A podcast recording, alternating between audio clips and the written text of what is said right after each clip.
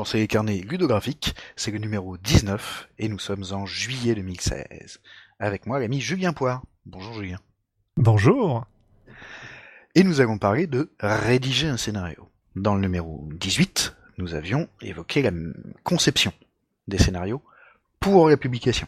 Cette fois, on va se pencher plus précisément et de manière, j'espère, vraiment concrète, sur les méthodes, et on pourrait même aller jusqu'aux méthodologies, pour rédiger, organiser, voire maqueter un scénario pour le public.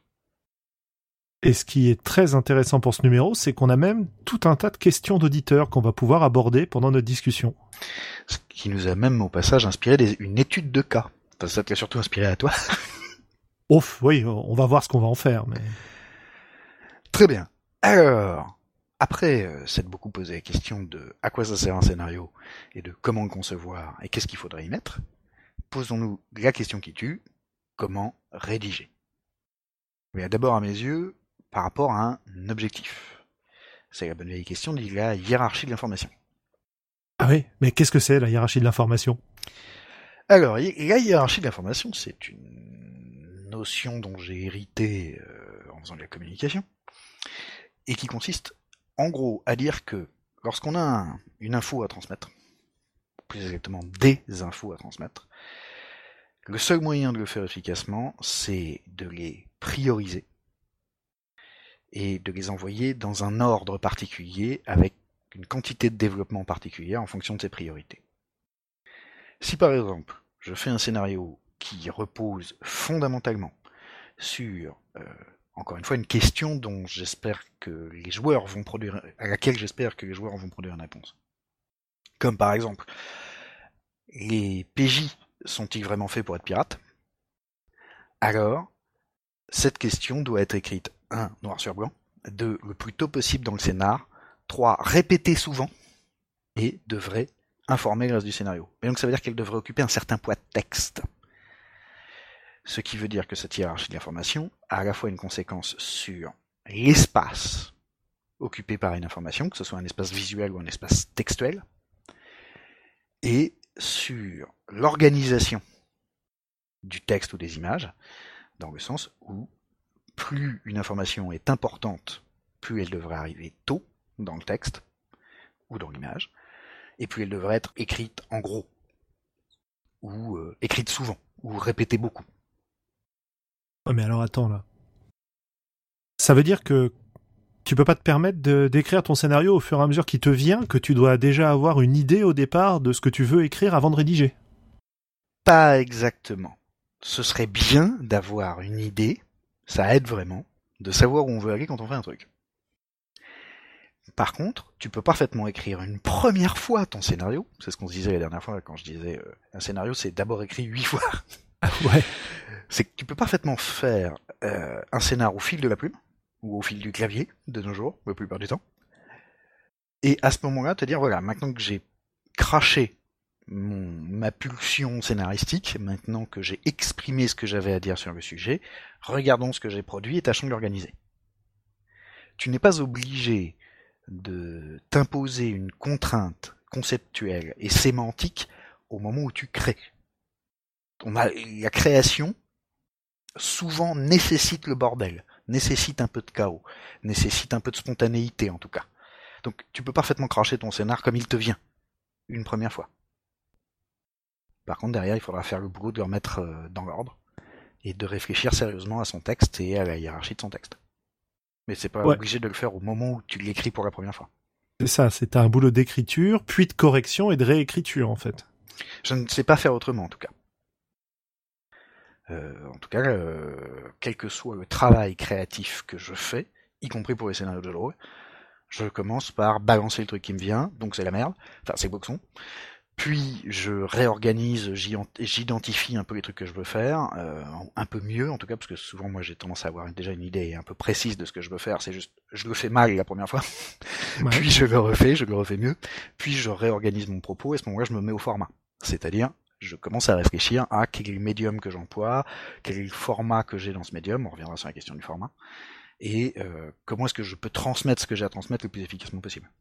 Mhm. Mais c'est la même chose quand je fais une illustration. hein. Ça commence par un croquis qui est un peu une idée comme ça, puis ensuite je réfléchis à comment euh, je pourrais la rendre plus efficace par la composition, quel style graphique je vais choisir, euh, est-ce que j'y mets de la couleur ou pas, etc. Et à ce moment-là, je reconsulte la commande et je me dis ah oui c'est vrai qu'il m'avait demandé de faire ça en une demi-page. Bon, alors comment est-ce que je vais organiser mon ma composition dans cette fameuse demi-page? Et à ce moment-là je fais effectivement la version finale de mon dessin.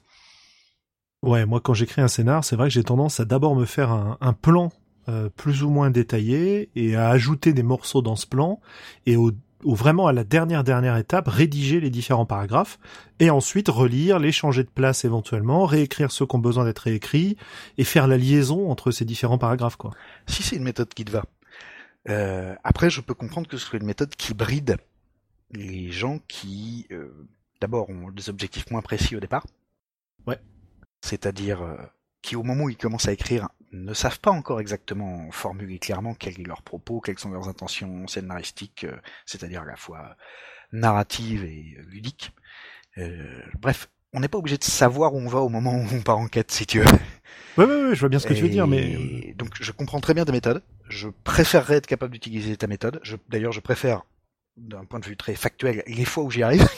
Mais euh, en tout cas, chez moi, l'expérience démontre que je passe souvent par une, je passe souvent par une case un peu plus chaotique que ça avant de effectivement mettre, de clarifier les choses. Ah, peut-être que la phase chaotique, c'est une phase où je suis pas encore dans la rédaction, mais je suis au niveau de la conception en fait. Oui, mais ça veut dire qu'à ce moment-là, tu travailles sur quelque chose d'éminemment, d'encore plus virtuel que d'habitude, si tu veux.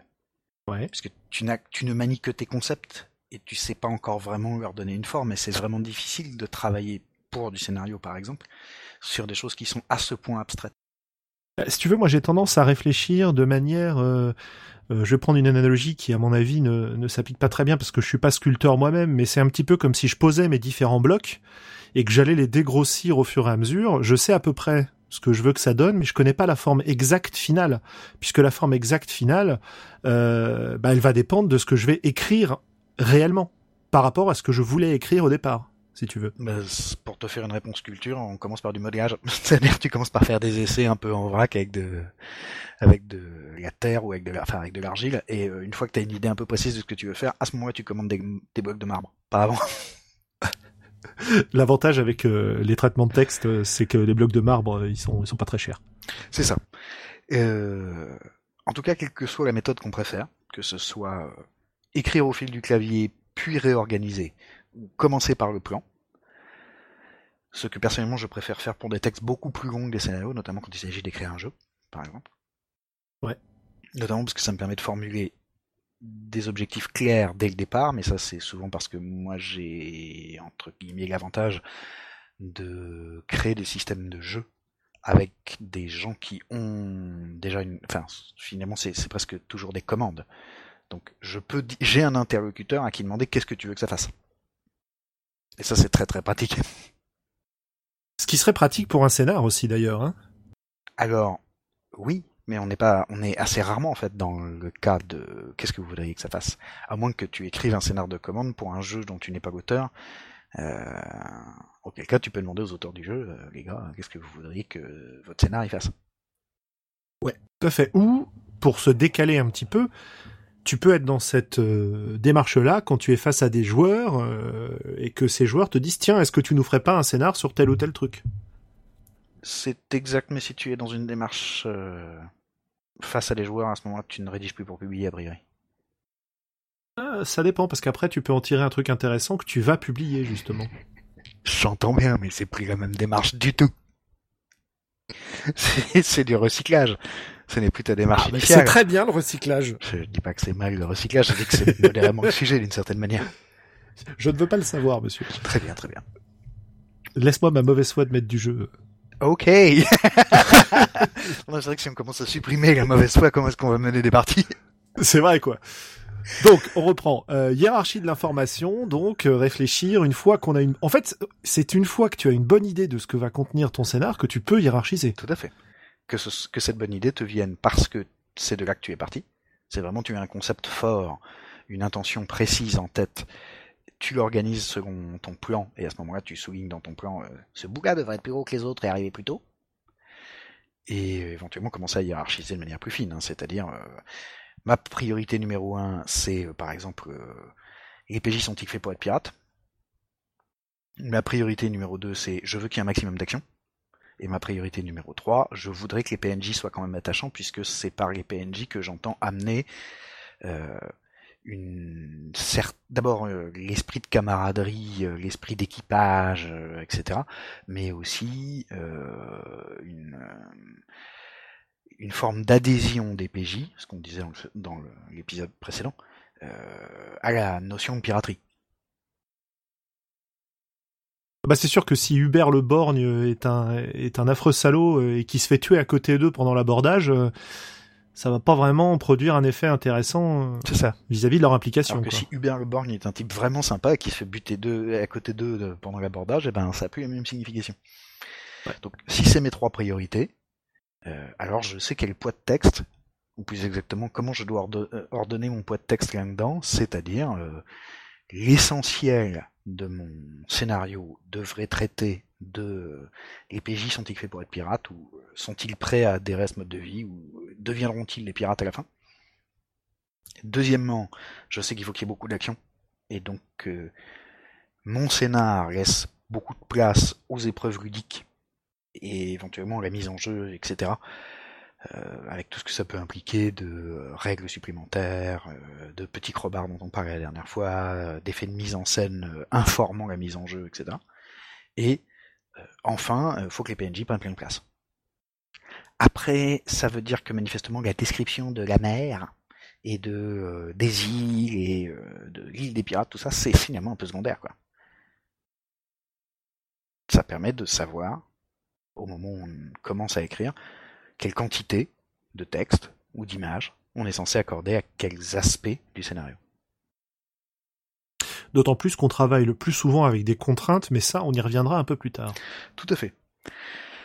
Au passage, on l'a déjà un peu dit la dernière fois, j'en ai reparlé ailleurs sur Internet, notamment sur les forums de questions non officiels. Euh, il y a une question du résumé en début de scénar. Je reste profondément persuadé qu'il est extrêmement important de mettre un résumé en début de scénar. C'est-à-dire, souvent c'est le truc qu'on écrit d'ailleurs tout à la fin, puisque pour résumer il faut avoir euh, la totalité. Euh, donc le dernier truc qu'on écrit c'est résumer ton scénar en intro. Pouvoir, dès le début, annoncer au MJ potentiel, voire aux joueurs potentiels, puisqu'on pourrait imaginer qu'il y a des joueurs qui euh, lisent les résumés de scénar pour dire à leur MJ Eh, on voudrait ça mm-hmm. Et donc, vraiment rédiger proprement.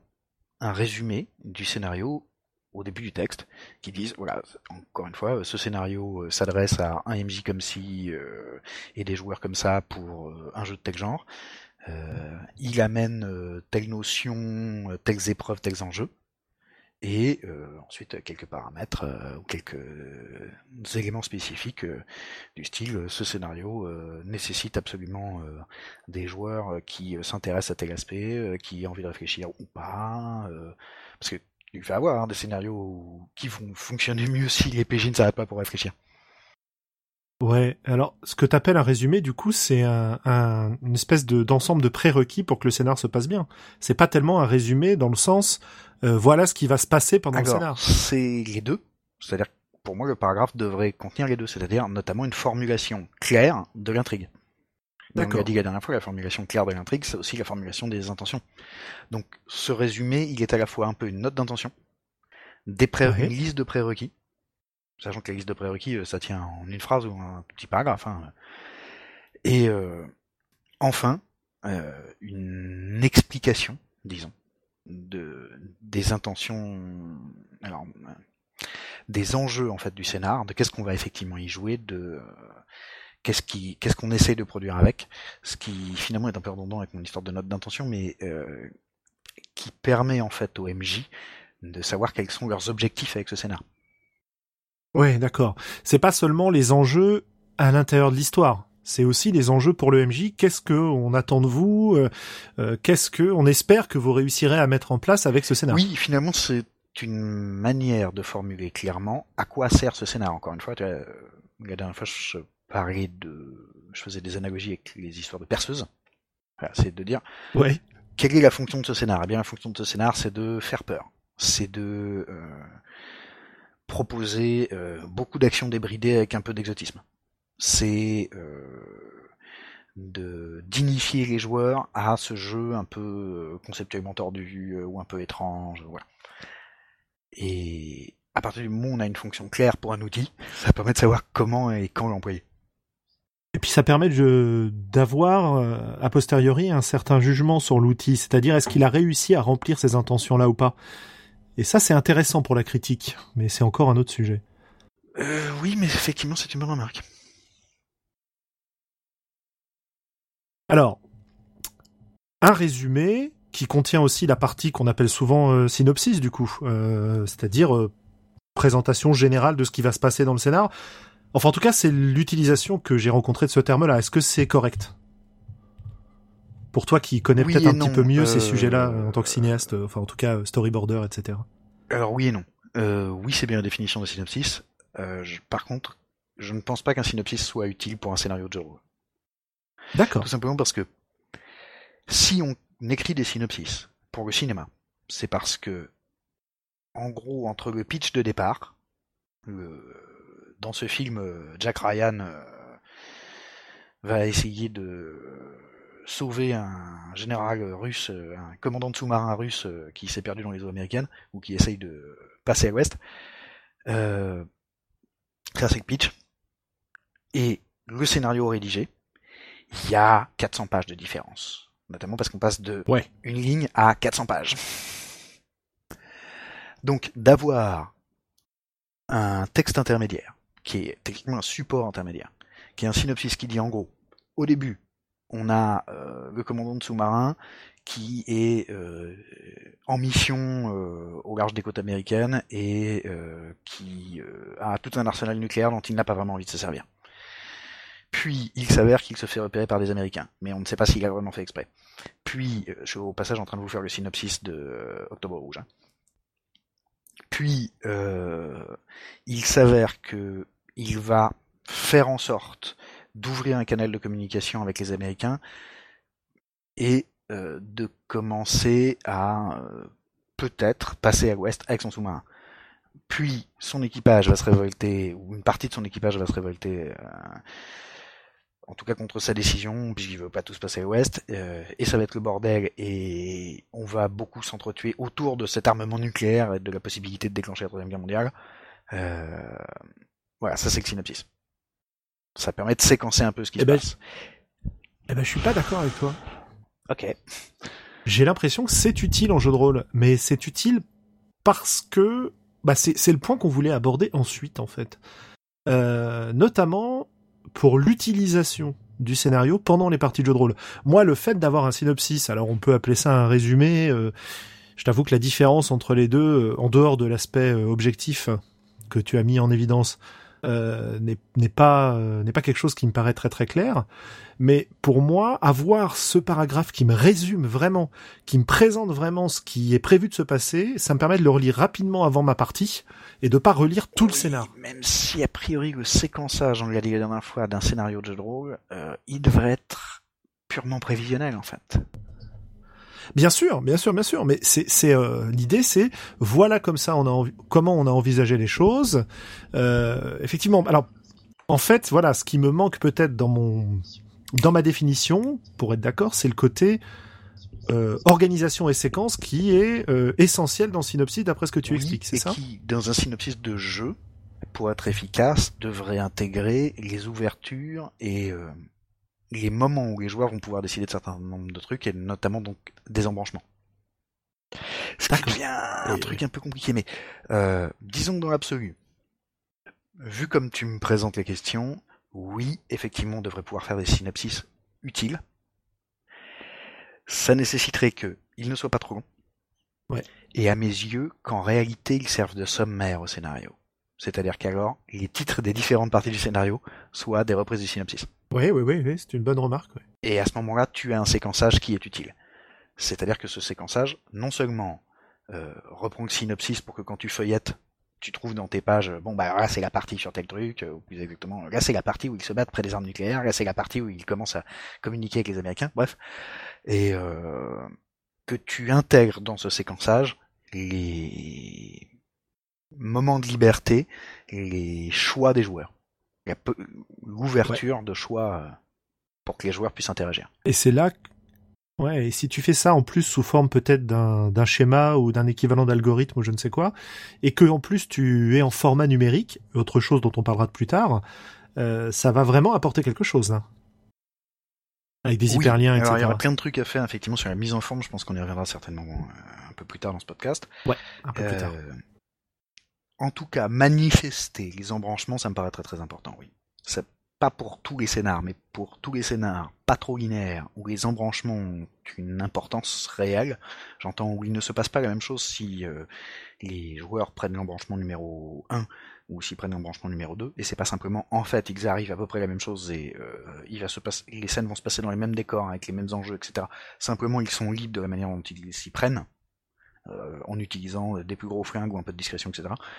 S'il y a vraiment une différence d'embranchement, alors ça vaut le coup de le manifester. Et là, un schéma peut être utile, ou simplement manifester des alternatives, parce qu'en fait, sur la durée d'un scénario, alors j'entends du scénario d'un épisode de jeu de rôle, entre guillemets, ouais, ouais. normalement, il ne devrait pas y avoir euh, tellement d'embranchements. Hein.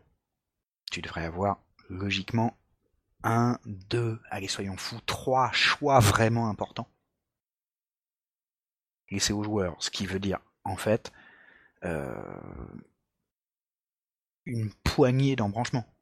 Probablement la plupart du temps, euh, deux possibilités, deux, alternatives majeures à un moment, et puis ça se rejoint à la fin, quoi. Ou ça débouche sur deux fins totalement différentes. Par exemple, peut-être un scénario dont le but est de choisir un camp, effectivement, enfin dont l'enjeu principal est de choisir un camp, d'abord ça devrait être manifesté dans le résumé au départ. Si c'est l'enjeu principal, alors évidemment, c'est la priorité donc, c'est-à-dire qu'en termes de hiérarchie de l'information, c'est, on devrait accorder particulièrement du poids de texte et mettre en avant cet aspect-là. Et mettre en avant, c'est souvent mettre tôt dans le texte, plus le faire apparaître dans la titraille, bon, on y reviendra, mais mettre en avant la notion de il va falloir choisir un camp, et qu'effectivement, on ait un embranchement significatif avec si les joueurs s'allient au camp A, ben à partir de maintenant il va se passer tel truc, et ça va finir de telle manière. Si ça lie au camp B, euh, à partir de maintenant, il va se passer euh, tel genre de truc et ça va finir de telle autre manière. Là, oui.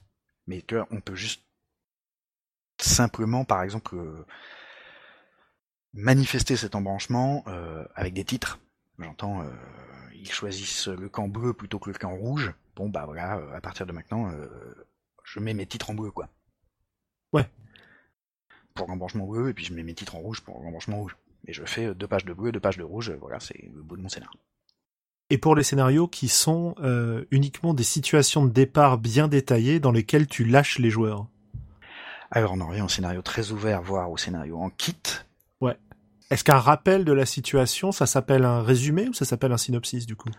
Le problème du synopsis, et on va avoir le problème sur beaucoup du vocabulaire scénaristique, hein, c'est euh, ouais, c'est un vocabulaire qui est censé décrire comment des événements vont se dérouler, indépendamment de leur mise en scène.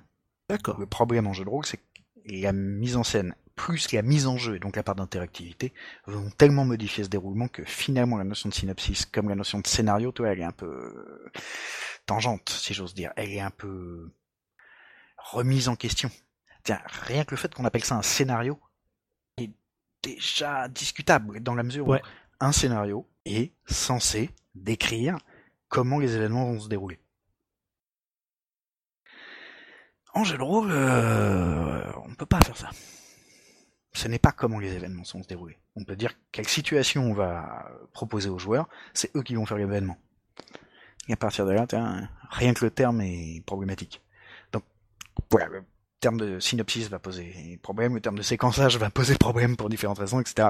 On est d'accord. Maintenant, peut-être euh, nous y reviendrons dans de, une prochain carnet graphique euh, sur la grammaire du rôle, mais euh, on a un vrai problème de vocabulaire en fait pour décrire ce genre de choses. Ah ben je suis bien d'accord avec toi, oui. Pour l'instant, on va se rabattre sur la dramaturgie et la narratologie en disant scénario quoi. Mais en sachant que ça pose problème. Donc gardons-le à l'esprit pour tout ce qu'on va dire par la suite. Alors, Objectif, hiérarchie de l'information, le, le, le, résumé, euh, le l'équivalent du sommaire dont tu parlais aussi. Oui, alors c'est vrai que dans ma tête, un bon résumé devait être un sommaire du scénario. C'est-à-dire qu'il devrait dire qu'est-ce que le scénario va contenir et le donner en bon ordre. Est-ce que tu as besoin d'un sommaire? Alors là, on passe vraiment sur le côté formel pratique. Est-ce que tu as besoin d'un sommaire avec euh, tel paragraphe est à quelle, telle page, etc. Oui, il y a besoin. Malheureusement, il y a très rarement la place de le faire. Mais oui, il y a besoin. Ouais. Évidemment. C'est un texte où on va circuler. Hein. Donc la moindre des choses, c'est de mettre un sommaire. Absolument, oui. Dans, dans l'absolu, il faudrait mettre un index. Sauf que si on fait ça sur un scénario de magazine, par exemple, un truc qui est généralement 10-12 pages, et qu'on commence par manger une demi-page de sommaire, puis une demi-page d'index, on vient de balancer une page pour que dalle. Enfin, pour que dalle. Pour pas d'informations, pas de contenu autre que euh, essayer d'organiser euh, le reste, les, les, 10 autres, les 10 ou 11 autres pages.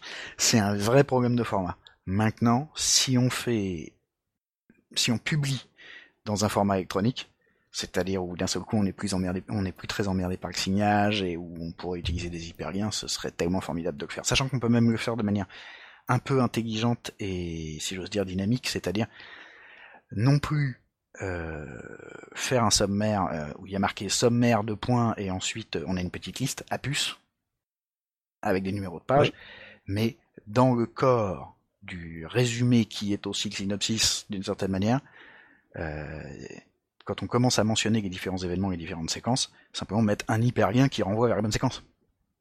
Absolument, ouais, ouais. Ça, c'est très intéressant parce que ça donne un... une plus-value réelle au format numérique, quoi. Ah, mais il y en a tellement. c'est juste que la plus... en fait, c'est encore trop récent, le format numérique non seulement pour toutes les civilisations où on vit, on n'a pas, on n'a pas fini d'en faire le tour, hein, mais pour nous héroïstes, pour qu'on l'exploite pleinement, mais il y a énormément de choses à y faire. Et euh, des gens qui ont commencé à publier des scénarios où euh, il y a une playlist sur euh, YouTube à la fin. Ouais, ouais, tout à fait, j'ai vu ça déjà. Extrêmement utile il y a, euh, on publie des scénarios qui renvoient vers euh, énormément d'images sur Internet. Ça permet au scénar de ne pas, et notamment aux maquettistes du scénar, de ne pas avoir à intégrer les images, surtout qu'elles ne sont pas forcément libres de droit, tout en permettant l'accès aux images. Ah ouais, très juste. Sans parler des scénarios où tu as des extraits audio qui sont fournis avec le scénar. Alors ouais, sans parler de toutes les aides et tous les autres supports euh, qu'on pourrait amener, euh, y compris euh, des trucs à imprimer à part, des effectivement des documents variés, des cartes, des, des un paquet de trucs qu'on peut qu'on peut faire avec. À partir du moment où on est libéré du format papier, on est libéré de tellement d'autres contraintes que la seule pagination et, de la, des problématiques d'impression, qu'on peut faire des trucs, euh, encore une fois, hein, qu'on n'a pas fini d'explorer du tout, et pour certains qu'on n'a pas fini d'imaginer. On nous a posé la question euh, dans les commentaires du numéro 18 sur le fait de faire un scénario en wiki. Ouais. C'est vraiment une question intéressante. Hein. C'est-à-dire vraiment un rapport à l'information qui soit strictement dynamique, où on ne fait que se déplacer tout le temps. Alors ça pose plein de questions en termes de hiérarchie d'information wiki, hein. mais euh, c'est vraiment potentiellement un bon moyen de faire un scénario, spécialement quand il commence à devenir touffu. Et là, on reparlera de la question des campagnes. Et ça nous pose quand même aussi, ça nous permet de, faire la transition sur le point suivant qui était euh, l'objectif non plus du scénario, mais de sa rédaction. Euh, parce qu'un scénario, ça a plusieurs modes de lecture et d'utilisation, en fait. Tu as euh, la lecture euh, pour te donner une idée du scénario, voir si tu apprécies ce scénario, si tu as envie de le faire jouer, etc.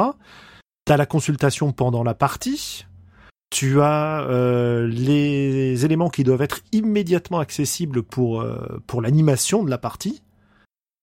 comment, comment on fait pour s'en sortir un peu de tout ça? Alors, euh, généralement, on le fait mal. c'est la réponse à ta question, mais non, mais c'est effectivement difficile à faire. Euh, dans l'absolu, lorsqu'on est sur euh, du texte, disons, ça va beaucoup se gérer par la titraille et encore une fois cette hiérarchie d'information. Alors, la titraille en maquette, c'est tout l'aspect euh, titre sur titre, sous-titre et euh, ça a des influences sur le découpage du texte, puisque en gros le titre dans un texte devient l'essentiel de l'intercalaire euh, qui permet de découper ce texte. Et de s'y retrouver. Donc on a en gros les autres lignes, euh, le découpage en paragraphes, et pour qu'on sache ce qu'il y a à l'intérieur d'un paragraphe, il y a en fait que trois moyens sérieux. Il y a la mise en exergue, que ce soit euh, par exemple en, un truc que moi j'utilise beaucoup dans mes propres textes, qui est euh, de mettre en gras le, terme essentiel du paragraphe. Donc ça, ça évite d'avoir à faire un mhm. titre. Il y a euh, vraiment le travail d'exergue qui consiste à extraire un élément du paragraphe euh, et à l'utiliser euh, pour aérer le texte. En gros, c'est quand on met une citation en très gros avec des petits guillemets qui est qui a pour fonction visuelle d'aérer le texte et pour fonction informative de résumer le texte. C'est un truc qu'on utilise beaucoup en mhm. magazine, par exemple, et qui commence à se faire. oui, tout à fait. Enfin, quand je dis qui commence, qui se fait depuis sérieusement depuis une décennie sur Internet. Et euh, donc la troisième euh, possibilité, c'est de faire des titres. Et à ce moment-là, d'établir une, vraie hiérarchie des titres. C'est-à-dire, on va avoir des grands titres et des petits titres euh, et des encore plus petits titres. Ouais, mais en pratique, comment je fais pour retrouver l'info dont j'ai besoin au moment où je suis en train de, jouer avec le scénario Eh ben, justement, si les titres ont été bien faits, en l'occurrence, si la titraille a été bien faite, on devrait avoir, la première fois qu'on lit, simplement euh, accès à l'information par le fait que c'est organisé dans le bon sens et que les titres sont assez clairs. Et on établit une hiérarchie, c'est-à-dire nous avons des grands titres de parties, nous avons euh, des titres moyens de sous-parties, et nous avons de petits titres pour certains paragraphes particuliers. Si cette hiérarchie était bien implantée, non seulement elle ne gêne pas la première lecture, mais à la consultation, on sait quel titre on cherche. Mhm. Et par exemple, on sait que lorsqu'on veut les caractéristiques euh, du méchant lieutenant euh, du grand méchant, ben, il se trouve sous le grand titre PNJ, euh, éventuellement dans les aides de jeu regroupées ensemble, et sous le titre, son nom à lui, le lieutenant, quoi. Parce que idéalement, on devrait pouvoir répéter ces informations-là dès qu'elles sont utiles. Alors oui et non. Ah. Pourquoi non? Oui, dans le sens où répéter, notamment faire du copier-coller, ce serait extrêmement pratique en termes d'accès à l'information. Bah ouais. Non, parce qu'à partir du moment où on répète exactement les mêmes informations dans un texte, on sait qu'on ne les lit plus. Ah, d'accord. Alors, certaines informations sont utiles à répéter, d'autres non. Comment résoudre cette apparente contradiction? Quand on est en numérique, c'est hyper pratique, c'est la question des liens. Bah, absolument, j'y pensais. on ne remet que le titre en disant à un moment, vous aurez sans doute besoin de consulter ce paragraphe-là, genre à peu près maintenant. et là, vous n'avez qu'à cliquer dessus, ça vous renvoie vers. Ouais, mais d'un autre côté, si tu ne le lis plus quand il est répété, il ne va pas alourdir ton texte. Et il ne te sera utile que lorsque tu auras besoin d'avoir cette info-là. À ce moment-là, autant l'arranger une bonne fois. Parce que si on est en numérique, ouais. il suffit de mettre des liens vers le paragraphe utile. Tout à fait. Bon, donc on n'a pas besoin de répéter le paragraphe. Je suis bien Si on est en print, on est obligé de pas répéter le paragraphe, sinon on perd les places pour que dalle. Oui, voilà, c'est ça. Donc dans les deux cas, on va pas répéter le paragraphe. Ouais. Mais c'est la contrainte qui t'oblige là. Oui, mais comme il n'y a pas beaucoup d'utilité des contraintes. D'accord. C'est un peu, on n'est pas dans une véritable industrie encore, hein, mais euh, on est toujours obligé de se poser la question du médium quand on essaie de transmettre quelque chose. Mhm. Et quand on essaie de transmettre un scénario, on est obligé de se poser la question de, pour l'instant, euh, soit la question de l'impression, soit la question du numérique avec toutes les possibilités d'hyperlien qu'il offre et euh, toutes les autres possibilités qu'on a déjà brièvement mentionnées. Mais dans les deux cas, il va falloir respecter son médium et donc son support. On n'y échappe pas, si tu veux. Oui, bien sûr de la même manière qu'on ne peut pas se poser la question de la photographie sans se poser la question de l'affichage à l'écran ou de l'encadrement. Il y a des trucs comme ça. Euh, ou de comment ça va être imprimé. Enfin, on en revient toujours à ça. Hein. C'est à un moment, quand tu crées quelque chose et quand tu veux le diffuser, tu es obligé de te poser la question du support. Et cette question est généralement d'autant plus intéressante qu'on se la pose bien, c'est-à-dire qu'on se demande qu'est-ce que je peux faire d'intéressant avec ce support-là? On reviendra d'ailleurs un peu plus tard sur euh, la question, par exemple, d'essayer de, faire des, des scénarios, que ce soit en wiki ou de manière très graphique, etc. Est-ce que c'est le travail de l'auteur du scénario, ça? Est-ce que ce serait pas plutôt le travail d'un d'un éditeur ou d'un ou d'un maquettiste? Dans l'absolu, oui. Dans la pratique, non. Ok. Euh, dans l'absolu, oui, dans la mesure où c'est pas le même métier. On peut être un excellent auteur de scénario sans maîtriser quoi que ce soit la maquette et sans avoir besoin de s'en préoccuper. Pour peu que quelqu'un d'autre s'en occupe. Ouais, mais on est bien d'accord qu'en pratique. Et ben on en revient toujours à ça, c'est-à-dire qu'encore une fois, si on veut diffuser, il faut se préoccuper du support. Et si on ne va pas gérer le support soi-même, il faudra trouver quelqu'un qui le fasse. Ou alors c'est vraiment l'alternative, euh, c'est le parent pauvre si tu veux, c'est euh, à défaut, si on est nul en maquette, qu'on est nul en graphisme, que vraiment on sait pas le faire, hein, et qu'en plus on n'a pas de maquettiste parce qu'on publie soit tout seul et qu'on met directement ses textes sur internet, euh, essayez au moins de respecter un minimum de mise en forme, quoi. C'est-à-dire mettre des titres de la bonne taille aux bons endroits, ce qu'on peut faire avec un traitement de texte, hein, je veux dire. Euh, séparer ses paragraphes correctement, ce que là encore on peut faire avec un traitement de texte tout con. Ça ne nécessite pas de maîtriser des trucs très compliqués. On n'a pas besoin de savoir gérer, euh, y compris des trucs qui sont modérément compliqués honnêtement, mais où tout le monde ne s'aventure pas, genre euh, gérer le colonnage sous Word. On n'a même pas besoin de faire ça pour faire des trucs un peu clairs. Non, non, c'est, je suis bien d'accord avec toi. Ils seront peut-être moches, c'est pas grave, pour peu qu'ils soient clairs. Maintenant, en effet, on pourrait imaginer, peut-être même exiger, euh, mais il faudra à ce moment que le public rôliste fasse l'effort de s'exprimer sur le sujet, euh, pour qu'on commence à reconnaître cette exigence, euh, que la mise en forme, et donc notamment la maquette et le graphisme attachés des scénarios, soit faite par des gens qui s'y connaissent, et donc probablement par des gens dont c'est plus le métier. Sachant qu'il y a des gens qui sont biclassés, hein, mais je sais pas que c'est propre. Ouais, mais euh, c'est un peu ma réponse oui et non, c'est-à-dire d'une certaine manière, le scénariste lui, il n'est pas obligé de s'en préoccuper. Par contre, le diffuseur, on va dire, euh, lui devrait se poser la question, et quand on est à la fois scénariste et diffuseur, on n'y échappe plus vraiment quoi. Néanmoins, le scénariste devrait quand même se préoccuper de ces questions de hiérarchie parce que euh, même si elles transparaissent dans la, maquette, euh, il faut quand même que le texte soit rédigé de manière à ce que tu puisses le faire transparaître dans la maquette, quoi. Ah oui, alors ça c'est un autre problème encore. Euh, J'entends pour avoir été notamment maquettiste euh, dans la presse. Euh, la question se pose régulièrement de les rédacteurs n'ont absolument pas pensé au fait que ça allait être maquetté par quelqu'un. C'est pas toujours le cas, hein, mais c'est assez fréquent malheureusement. Bon, ça c'est à partir du moment où tu travailles en équipe et que tu as des contraintes entre guillemets industrielles, euh, respecter le suivant dans la chaîne de montage, euh, c'est la moindre des choses. Enfin, J'entends, ce n'est pas qu'une question de professionnalisme, c'est aussi une question de, de, de respect entre gens.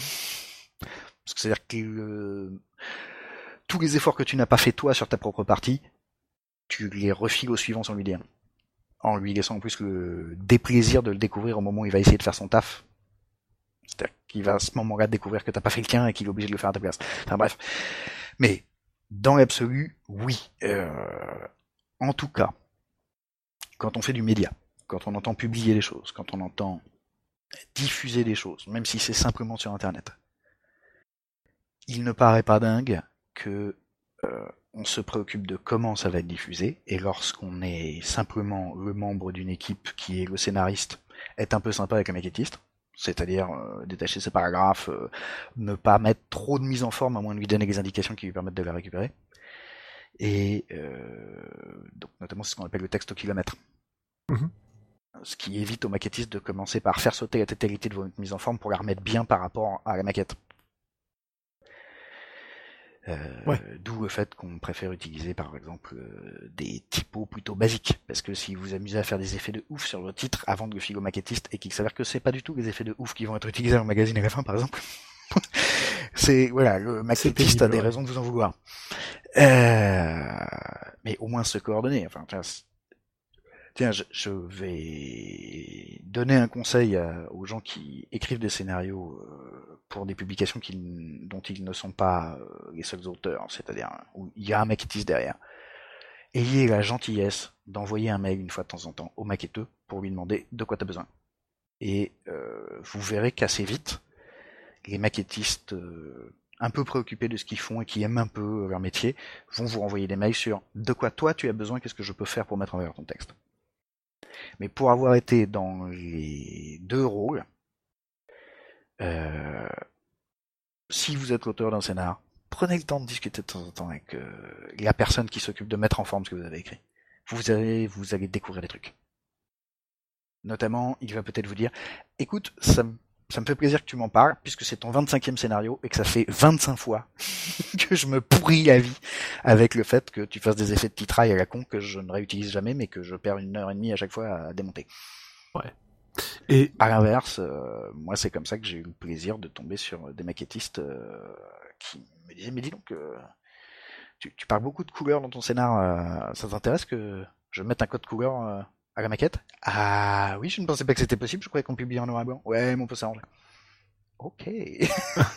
on peut te pousser dans les pages couleurs du magazine. Cool, merci Ah bah je prends Mais euh, ça veut dire simplement se coordonner un peu quoi. Dès que vous ne bossez pas tout seul, c'est-à-dire même si vous avez l'impression de bosser tout seul parce que vous bossez de chez vous, de, seul devant votre ordinateur, mais qu'ensuite vous transmettez ce texte à quelqu'un d'autre, prenez le temps de vous coordonner avec les gens quoi. Tu sais, euh, ce conseil, à mon avis, est valable même quand tu bosses tout seul, tout seul, parce que ça veut dire que tu vas te poser ces questions-là. Et par conséquent, euh, bah, tu vas améliorer le, rendu du produit que tu vas que tu vas offrir ensuite, quoi. Ah bah si en plus le but est d'améliorer le rendu, euh, on pourrait alors dire quand vous bossez tout seul, arrêtez de bosser tout seul. La première question, c'est trouver des gens pour vous relire, par exemple. Ah oui, oui, bah oui, carrément, ouais. Sachant que c'est un principe bien connu des gens qui écrivent comme des maquettistes, vous ne pouvez pas être votre propre relecteur, ce n'est pas possible. Ah bah non, non. Euh, parce que vous devenez aveugle à votre propre à votre propre texte assez vite et notamment à vos propres erreurs. Ce qui veut dire rendez-vous service, faites lire vos scénars par d'autres. Si possible avant la publication. Ce qui au passage, implique que vous soyez pas trop à la bourre sur votre rendu. Mais ça pose tout un tas d'autres questions. Mais en tout cas, voilà. Euh, pour revenir à la question de la lecture et de la consultation, euh, puisque c'était quand même ça, ouais. ta question de départ, euh, si on a bien fait ces titres, alors la hiérarchie de l'information, et notamment le fait qu'on va avoir des grands titres, encore 18 par exemple, puis euh, des titres plus petits, encore 14, et des titres encore plus petits, encore 12 mais en gras, euh, ou éventuellement on peut utiliser les majuscules, moi c'est un truc que je fais beaucoup, hein, les hauts de casse, les bas de casse, euh, c'est quand même assez pratique. Euh, alors je précise haut de casse, bas de casse, parce que peut-être je parle en bulgare. Euh, les majuscules sont des hautes casses les minuscules sont des bas de casse. Et la casse ayant été historiquement euh, dans l'imprimerie, euh, une grande boîte en bois où on rangeait euh, les, petits caractères en plomb, en cuivre, en étain, etc. Et pour différentes raisons, y compris c'est plus facile à retrouver, on rangeait les, les capitales, si vous voulez, les majuscules, dans la partie haute de la caisse et les minuscules dans la partie basse. Ah d'accord, c'est simplement ça. Ah oui, mais y a, tu vois, il y a, y a, plein de noms en, en, typographie et notamment en maquette qui viennent de, de préoccupations extrêmement pratiques, comme on en avait beaucoup dans l'imprimerie à une époque où le métier consistait à transporter des bouts de plomb, euh, généralement plein d'encre et sale, mais tout petits, qui se perdent facilement pour les passer dans des grosses presses où il faut vraiment pas laisser les doigts, et tout ça si possible de nuit, parce que c'est censé sortir le lendemain matin pour la presse. Néanmoins, euh, avant de me lancer dans un cours de l'histoire de la typographie et, de la maquette, euh, ce que je ne vais en réalité pas faire, je vous rassure, chers auditeurs. Oh. Ah bah après, euh, si vous voulez, je pourrais donner des liens vers ce genre de choses. Euh, et utiliser Capital, par exemple, est un bon moyen de produire des titres qui sont visuellement plus grands, qui accrochent l'œil, et qui, comme ils sont codés directement comme du signe, comme du caractère typographique, sont immédiatement récupérables par un maquette. Ouais, d'accord. Évidemment, ça fait carrément chier les maquettistes qui ont besoin que tout soit en minuscule, mais plus grand, bref. Mais bon, euh, encore une fois, coordonnez-vous avec le maquetteux. si c'est pas vous le maquetteux, ayez la gentillesse de passer un mail, un coup de fil, un je ne sais pas quoi, un texto, euh, à la personne qui s'occupe de la mise en forme. Mais c'est la même chose avec les illustrateurs. Hein quand vous bossez pour une maison d'édition en tantinée sérieuse, on va vous demander régulièrement si vous avez des recommandations en termes d'image pour vos textes. Ah, je croyais que tu voulais dire qu'ils étaient tout petits et pleins d'encre. Je suivais plus forcément. Je... Ça vaut pour moi. Plein d'encre de moins en moins puisque je bosse quand même dans le numérique depuis plus de 10 ans, mais euh... j'entends euh, si vous avez entre guillemets la chance de bosser pour une maison d'édition, euh, ce qui ce qui signifie que quelqu'un qui n'est pas vous va illustrer vos scénars. Voire même si il s'avère que simplement vous avez trouvé euh, un pauvre étudiant euh, vous a appliqué euh, fan de jeux de drogue qui a accepté d'illustrer votre scénar pour pas un ce qui arrive pas mal hein, sur internet. Euh, coordonnez-vous avec. Prenez le temps de discuter quoi à partir du moment où vous ne bossez plus seul admettez le fait que vous ne bossez plus seul et prenez le temps de vous coordonner avec les autres. Vous allez voir des tas de trucs vont se décoincer de manière formidable. Y compris vous allez pouvoir dire voilà alors moi j'imaginais plutôt ça en termes d'image pour telle séquence et euh, euh, l'illustrateur en face va vous dire alors écoute c'est curieux parce que moi j'imaginais un truc complètement inverse mais qui pourrait peut-être t'intéresser aussi ce qui personnellement m'est arrivé si tu veux. Je, pour le coup je parle d'expérience c'est-à-dire euh, les fois où je n'étais pas mon propre illustrateur j'ai eu parfois la chance euh, que des illustrateurs fassent exactement le contraire de ce que j'avais recommandé et que ça marche super bien et que je sois absolument ravi. Mais j'avais Ouais, fait un là- petit texte et euh, pour euh, parce qu'on m'avait euh, intelligemment demandé euh, qu'est-ce que tu veux en termes d'image, euh, qu'est-ce que tu est-ce que tu peux nous faire des petits descriptifs d'illustration J'ai fait quelques petits descriptifs d'illustration, je les ai envoyés et il s'avère qu'à l'autre bout, un illustrateur a lu les descriptifs, a fait ah je vois bien son intention, mais je peux faire ça mieux. Et il a fait mieux. Et j'étais content. Ouais, la collaboration est à deux sens, donc c'est ça qu'il faut pas oublier en fait. Disons que voilà, quand on travaille plus tout seul, le fait de communiquer mieux permet de collaborer mieux.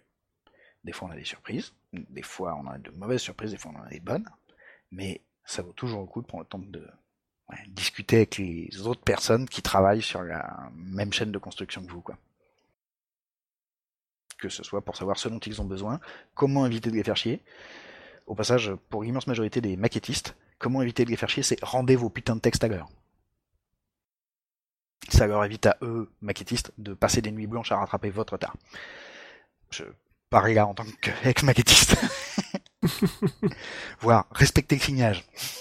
c'est bien aussi, merci. Il y a des gens derrière qui essayent de monter des murs avec les briques que vous leur donnez quand toutes les briques sont pas de la même taille, ça fait vraiment chier. Néanmoins, Ouais, là on passe sur le côté contrainte.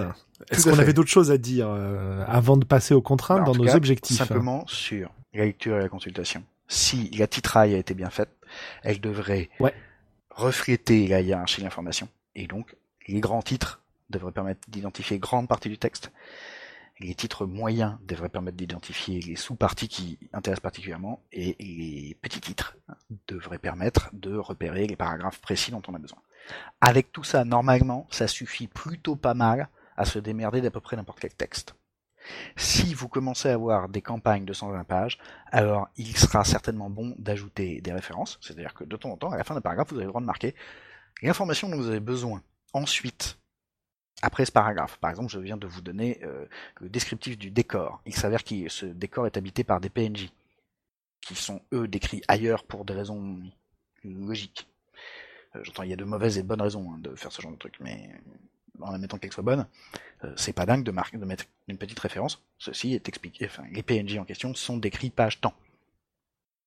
Voire même de faire un petit effet de mise en forme sur cette référence pour que la ré- référence soit immédiatement visible quand on regarde le paragraphe.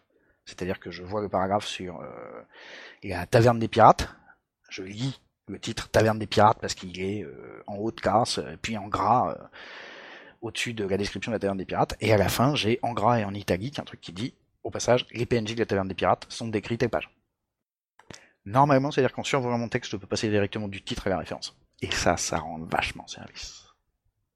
Ah ouais, ouais, bien sûr. Bah, c'est des liens qui sont pas euh, numériques, quoi. C'est des liens pas numériques. Finalement, c'est des notes de bas de page et des renvois et des choses qu'on pratique depuis quasiment que l'imprimerie est inventée, quoi. C'est dingue. truc de ouf. Donc, faire ce genre d'effort là, euh, ça implique en fait de se poser une seule question. qui est? Si vous n'étiez pas votre propre si vous n'étiez pas euh, votre propre lecteur, c'est-à-dire en admettant que vous soyez pas assez dingue pour être votre propre lecteur, comment les gens qui vont vous lire, et donc ça se teste avec un lecteur qui n'est pas vous, vont faire pour retrouver l'information dans votre texte? Si vous vous posez la question de comment faire pour retrouver les informations dans ce texte, normalement vous devriez fournir des quantités de réponses utiles tant à la première lecture qu'à la consultation, mais spécialement à la consultation. Puisqu'à la première lecture, c'est pas compliqué, on n'a qu'à faire défiler les pages dans le bon sens. Au passage, ça voudrait dire qu'il faudrait, en théorie, se poser la question de comment est-ce qu'on va utiliser mon texte, se poser cette question deux fois, et être capable de trouver des réponses qui marchent deux fois. C'est-à-dire, pour la première lecture, faire en sorte que la pagination, l'enchaînement des pages et la répartition d'informations dans ces pages soit logique quand on lit le truc, du titre jusqu'à la fin. Du titre vers la signature, quoi, en haut. Et une deuxième fois, que la titraille, elle, par contre, permette la consultation. Si les deux ensemble sont efficaces, alors on peut effectivement utiliser votre scénario. Si l'un des deux merdoit, vous commencez à faire une perceuse qui perce pas c'est pas mal ça. Ça répond à une question que je me posais, c'est-à-dire j'avais l'impression que euh, ces usages du scénario étaient un peu contradictoires en fait et que c'était hyper difficile de concilier les deux. Mais là, tu nous donnes une solution pratique pour le faire, donc c'est faudra que je teste, mais euh, mais c'est c'est intéressant, ouais. Au passage, c'est un des enjeux principaux du métier de graphiste et de son de sa spécialité particulière qui est la maquette, c'est de résoudre ce genre de contradiction. Autrement dit, si vous savez pas le faire, c'est vous un maquettiste. Ouais, tout à fait. Ouais. C'est un vrai métier. Alors, c'est un vrai métier. C'est un métier euh, dont... Alors, c'est plus exactement une fonction à laquelle l'accès s'est considérablement facilité parce que les logiciels permettant de le faire sont devenus euh, de plus en plus faciles à prendre en main. J'entends pour les gens qui ont bossé sur Quark Express à une époque, qui a été longtemps la référence en matière de euh, mise en page numérique, quand c'est pointé Adobe InDesign, ça a été la révolution, quoi. C'est-à-dire d'un seul coup, on avait la version Preschool, qui faisait certes moins de trucs, mais qui les faisait de manière beaucoup plus fluide et beaucoup moins prise de tête. Et pourtant, ça fait beaucoup de choses, hein, InDesign. Ah, ça fait déjà énormément de choses, plus que ce que l'immense majorité des gens qui publient sur Internet ont besoin de faire. Néanmoins, d'un seul coup, des tas de gens se sont précipités sur InDesign en disant Ah, c'est super, maintenant je suis maquettiste. Non. Non, maintenant vous avez un logiciel de maquette, c'est pas pareil. Et vous savez à peu près l'utiliser. Voilà. La hiérarchie des formations, c'est des trucs qui s'apprennent, qui éventuellement se conceptualisent un petit peu, et ça, euh, si ça semble utile, je mettrai euh, dans l'article sur Memento Ludi euh, contenant ce podcast quelques références, parce qu'il y a un paquet de PDF tellement utiles et tellement bien fait que je les ai utilisés pour mes étudiants de maquette. Donc, eh ben, c'est ce que j'allais te demander, euh, non pas de donner un cours gratuitement quand c'est ton métier, mais au moins quelques pistes euh, pour euh, pour découvrir cet univers-là, ne serait-ce que pour savoir quoi demander à son maquettiste, quoi. C'est dit si vous avez vraiment un maquettiste, lui, il sait ce dont il a besoin. Ouais. Si vous ouvrez simplement le canal de communication, consistant à lui envoyer un mail une fois pour dire, eh, je suis à l'écoute si tu veux me parler, il y a des chances pour que le ou la maquettiste vous réponde, eh, ça tombe bien parce que pour une fois qu'il y en a un qui me parle. je vais pouvoir te dire tous les trucs dont j'aurais besoin dont personne ne se préoccupe d'ordinaire. Et donc oui, ça, les apparentes contradictions, genre première lecture puis consultation, ça se résout. Et au passage, ça peut se résoudre avec un peu de graphisme, ça peut se résoudre de plein de manières. On peut parfaitement euh, utiliser les marges, on peut parfaitement utiliser euh, non seulement des encadrés, mais euh, diviser ces pages de telle manière que une partie de la page, par exemple sur fond blanc, servent à la première lecture et que la partie sur fond en blanc sur fond noir serve à la consultation. Ah ouais, c'est intéressant. Encore une fois, quand quand on se préoccupe un peu de des aspects conceptuels du graphisme et donc de la maquette, il y a des milliers de solutions qui se déploient quoi. Ça fleurit de partout les solutions. Pour peu qu'on se pose les bonnes questions, mais souvent c'est un métier. Ouais. Je me pose une dernière question à ce sujet-là, parce que tu parlais d'encadrer. Euh, c'est l'auteur du texte qui va indiquer ce qu'il voudrait voir en encadré, ou c'est le, le, maquettiste qui va considérer que telle partie euh, aurait intérêt à être en encadré? Ça dépend des éditeurs, ça dépend de comment on bosse, ça dépend des maquettistes. Dans l'absolu, j'ai tendance à penser que l'auteur du texte devrait s'en préoccuper et devrait dire ceci mériterait de faire un encadré ou je- ce serait bien que j'ai un encadré sur cet tel truc. Ensuite, le maquettiste, lui, face à sa mise en page et aux contraintes globales de son document, que ce soit un bouquin ou un magazine, va faire des choix qui vont des fois respecter la volonté de l'auteur, des fois euh, la mettre en valeur et des fois lui dire non Toto c'est pas possible. Je suis désolé, ça m'aurait fait plaisir mais non. Donc, encore une fois, si on collabore et qu'on communique, on peut parfaitement émettre des souhaits et l'opérateur, le technicien qui va se taper le boulot derrière vous dit oui ou non. Ok. Mais souvent vous verrez disent oui. Parce que en fait, la plupart des maquettistes un peu pros avec lesquels euh, j'ai l'occasion de travailler moi, c'est des gens qui savent que leur métier c'est d'être au service du texte. Donc d'une certaine manière au service de l'auteur. D'une certaine manière, attention. Ils ne sont pas vos esclaves, arrêtez de rêver. Mais je veux dire, ce sont des gens qui prennent le temps de lire le texte, souvent, même si c'est difficile. J'entends parce que pour des contraintes horaires, si on commence à lire tous les textes qu'on est censé maqueter, on devient fou. Mais essaye de lire les textes au moins en diagonale. C'est là que d'un seul coup, le fait d'avoir fait une bonne titraille va vous aider vraiment, hein, parce que ça veut dire que le maquettiste va comprendre assez vite ce que vous voulez. Et euh, donc il aura compris dans le temps qui lui est imparti pour faire sa maquette, sinon tant pis. Et euh, si vous exprimez des trucs du style ça, ce serait bien que ce soit encadré. Youpi quoi. C'est, il s'avère que la plupart des maquettistes vont vous le faire. Mais par exemple, lorsque moi je bosse pour certains magazines, la plupart du temps, euh, je, je prépare des encadrés et j'en trouve d'autres. C'est-à-dire que le maquettiste en a rajouté. Ça peut être pour des raisons de contraintes. Euh, J'entends des contraintes de, Ouais. de place. Il s'avère que euh, un bon moyen de gagner de la place dans une page quand on fait de la maquette, c'est de fabriquer des encadrés. Ça peut paraître contre-intuitif, mais il s'avère que ça gagne de la place. Euh, c'est de diviser le texte.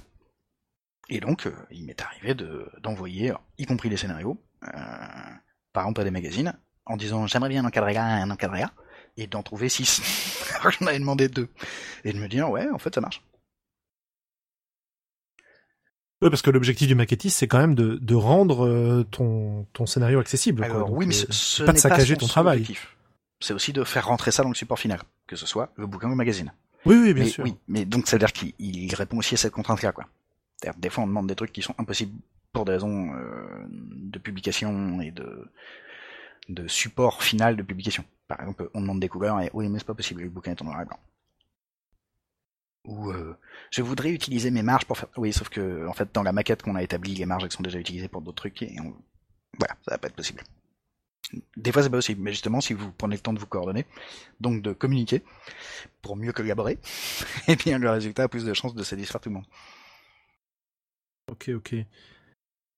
J'aimerais bien qu'on enchaîne sur le niveau de détail qu'on va pouvoir atteindre dans le Oui. texte, notamment au niveau de euh, de l'explication qu'on va donner au de, de, de son propos, de, du contenu, euh, des descriptions, etc. Euh, D'autant qu'on a une. ça m'intéresse très fort. Tu as un point de vue sur la question Euh, ouais, moi j'ai tendance à j'ai tendance à vouloir expliquer beaucoup. Quitte à mettre moins de contenu, si tu veux, mais du contenu plus expliqué. Je suis assez de cet Euh, avis. Bon. Parce qu'on a une question d'auditeur à ce sujet-là. Oui, on nous demandait où placer le curseur entre donner à jouer, ce qui amène généralement pas mal de signages, et rester évocateur afin de ne pas submerger le MJ sous une masse d'informations indigestes. Bon, alors déjà, je ferai remarquer que la digestibilité de l'information, euh, c'est un peu votre problème à l'écrit, mais c'est aussi une question de maquette derrière. Et de hiérarchie d'information. On y, on y déjà votre problème à vous au moment où vous faites vos plans. hein. En, notamment, la- l'organisation de votre texte devrait faciliter l'accès à votre texte. Autrement dit, essayez d'éviter d'écrire comme si c'était euh, une thèse d'archéologie, qui n'est finalement lisible que par les spécialistes de la spécialité. Ça veut dire, encore une fois, aller du général au particulier, commencer par un petit résumé, faire des titres, euh, séquencer un peu ce qu'on fait, etc. Bon. Il me semble qu'il y a des choses qui méritent d'être expliquées pour que l'AMJ puisse effectivement avoir les moyens de le mettre en jeu. Et d'autres choses qui se passent d'explication. Le tout, c'est de savoir quoi, et souvent on est obligé d'inférer, donc on peut rater quoi, parce que c'est en fait de la déduction un peu bifométrique. Néanmoins, à mon avis, quelques repères. Tout ce qui est spécifique à votre intrigue mérite d'être expliqué parce que votre intrigue n'est vraisemblablement mentionnée nulle part ailleurs dans le bouquin de jeu et dans les autres documents disponibles pour ce jeu ce qui veut dire qu'il vous revient à vous de l'expliquer pleinement. Par contraste, ce qui correspond au background d'un jeu publié est expliqué dans le bouquin. Vous n'avez pas besoin de le réexpliquer. Exactement. Sauf si vous en utilisez une part hyper spécifique euh, et que vous avez tiré euh, une mini-campagne d'un truc qui tient en quatre lignes dans le bouquin de base. Auquel cas, d'un seul coup, ça devient spécifique à votre intrigue et à votre scénario. C'est ça, il faut pas oublier que le scénario se situe extrêmement rarement dans le vide. Euh, le plus souvent, il s'adosse à un jeu et à des textes qui ont déjà été publiés sur le sujet. Tout à fait. Et euh, notamment, c'est extrêmement, non seulement utile pour la personne qui écrit, utile pour la personne qui lit, et donc forcément pertinent, de faire des références. Non seulement, alors le truc con, mais de mettre des références de pages. Euh, vous lancez une vous écrivez une scène de poursuite, euh, donner la référence de page des règles de poursuite pour ce jeu. C'est pas comment c'est pas trop demandé quoi pour les gens qui vont devoir mener derrière. Euh, beaucoup de d'auteurs de scénar ont l'air de se dire oui bon en fait ils connaissent le jeu ils vont se débrouiller. Non, encore une fois à partir du moment où vous faites vous le choix de communiquer, vous prenez la responsabilité de le faire bien, c'est-à-dire jusqu'à être compris. Et lorsque vous faites référence à des règles, c'est, je veux dire, euh, faut être raisonnable. La plupart du temps, ça prend 5 caractères hein, de dire euh, page 216. Ouais, bah bien sûr. Oui, Et tu peux même jouer là-dessus euh, quand tu fais, au lieu de faire des blocs de texte de, de PNJ, tu peux éventuellement euh, ou de d'antagonistes, de, monstres, je ne sais quoi, tu peux renvoyer euh, au, au, bestiaire quand le jeu en a un ou, ou, au bouquin de règles quoi. Est-ce que tu as besoin de réécrire les stats? Ben ça dépend vachement. J'ai tendance à penser que non, mais j'ai un rapport très particulier au stat. Hein. En, toute franchise, on va atteindre mes, mes goûts et mes habitudes personnelles qui ne sont peut-être valables que pour moi. Ok. Euh, qui j'ai tendance à penser que un, antagoniste euh, comme un obstacle dans un scénario de jeu de rôle n'a besoin que d'une seule stat, c'est résister au PJ. Ouais. Donc, à la limite, oui. Moi, je les réécris, mes stats, mais tiennent en une ligne. Généralement deux mots et un chiffre. Mais bon, c'est un rapport particulier à la mise en jeu, disons. Euh... Néanmoins, tout ce qui est propre à votre intrigue, il faut expliquer. Et ça a une euh, valeur tout à fait particulière dans les scénarios dont l'enjeu principal c'est de comprendre quelque chose. Par exemple, les scénarios d'enquête. Oui. Autant que possible, quel que soit le type de scénario que vous publiez, vous ne devriez jamais vous reposer sur l'AMJ ou la lectrice finale pour comprendre les trucs qu'il vous revient d'expliquer, puisqu'encore une fois, c'est votre responsabilité d'expliquer. Mais spécialement dans un scénario d'enquête, évitez les fines allusions. Évitez les... Bon, ça vous comprendrez bien, hein, ou les... Euh, bon, ça, je vais pas expliquer euh, les motivations du tueur, euh, tout le monde voit de quoi je parle. Non, tout le monde ne voit pas de quoi vous parlez. C'est votre responsabilité d'expliquer. Parce que c'est vous qui avez décidé de publier. Ouais. Absolument. Et moi j'aime bien effectivement, bah, tu parles par exemple des motivations d'un tueur ou d'un PNJ. Euh, moi non seulement j'aime bien euh, détailler ses motivations, mais aussi ce qui peut le faire changer d'avis. Euh, et j'aime bien être riche au niveau information de ce point de vue-là.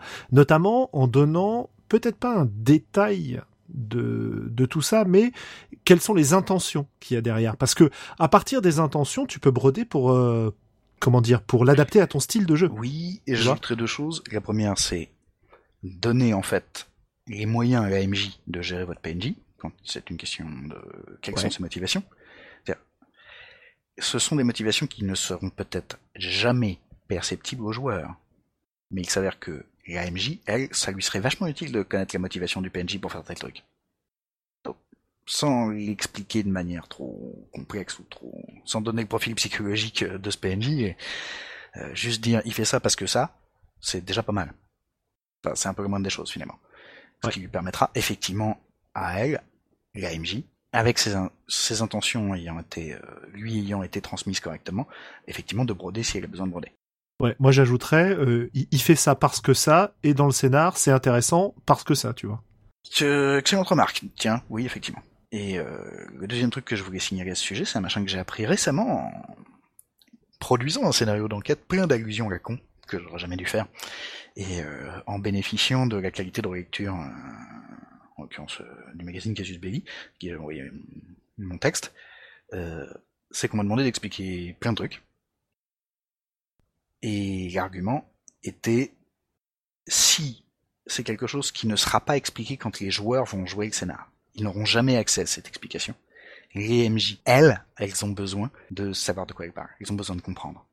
Et même lorsque vous voulez maintenir de l'étrange du, des, euh, des grands anciens aux euh, préoccupations et aux intentions euh, tellement inhumaines qu'elles sont inexplicables, euh, ou en tout cas elles sont indicibles, eh ben dites-les quand même en fait dites juste à la MJ, dans le cadre de ce scénar, en fait, les mecs, ils essaient de faire ça. Les méchants grands anciens, ils essaient de faire ça. Pour qu'elle puisse le gérer. Et pour qu'elle n'ait pas, au moment où elle euh, essaye, un, de lire, deux, de mener le scénar, euh, cette espèce de d'inquiétude de mais je ne sais même pas pourquoi les, grands méchants font ça. Je sais même pas pourquoi les antagonistes agissent de telle manière.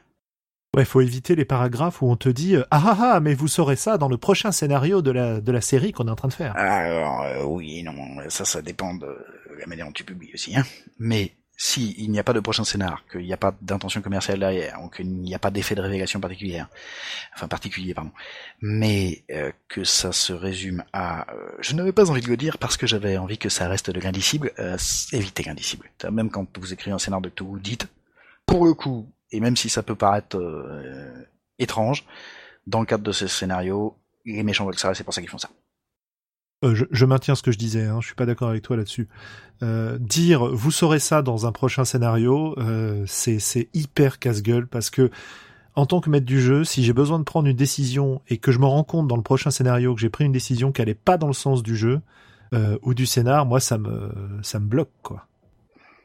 Ok, bah écoute, que pour cette euh, raison, alors effectivement, encore une fois, si le, parce que c'est une vraie, c'est une vraie préoccupation qu'on devrait avoir lorsqu'on transmet un scénario à NMJ, euh, de pas perturber sa lectrice et euh, future animatrice du, et donc réalisatrice du scénar euh, avec des questionnements métaphysiques parce qu'elle aura déjà tellement d'autres choses à gérer. Euh, rien que pour ça, effectivement, alors c'est une bonne raison de ne pas le faire.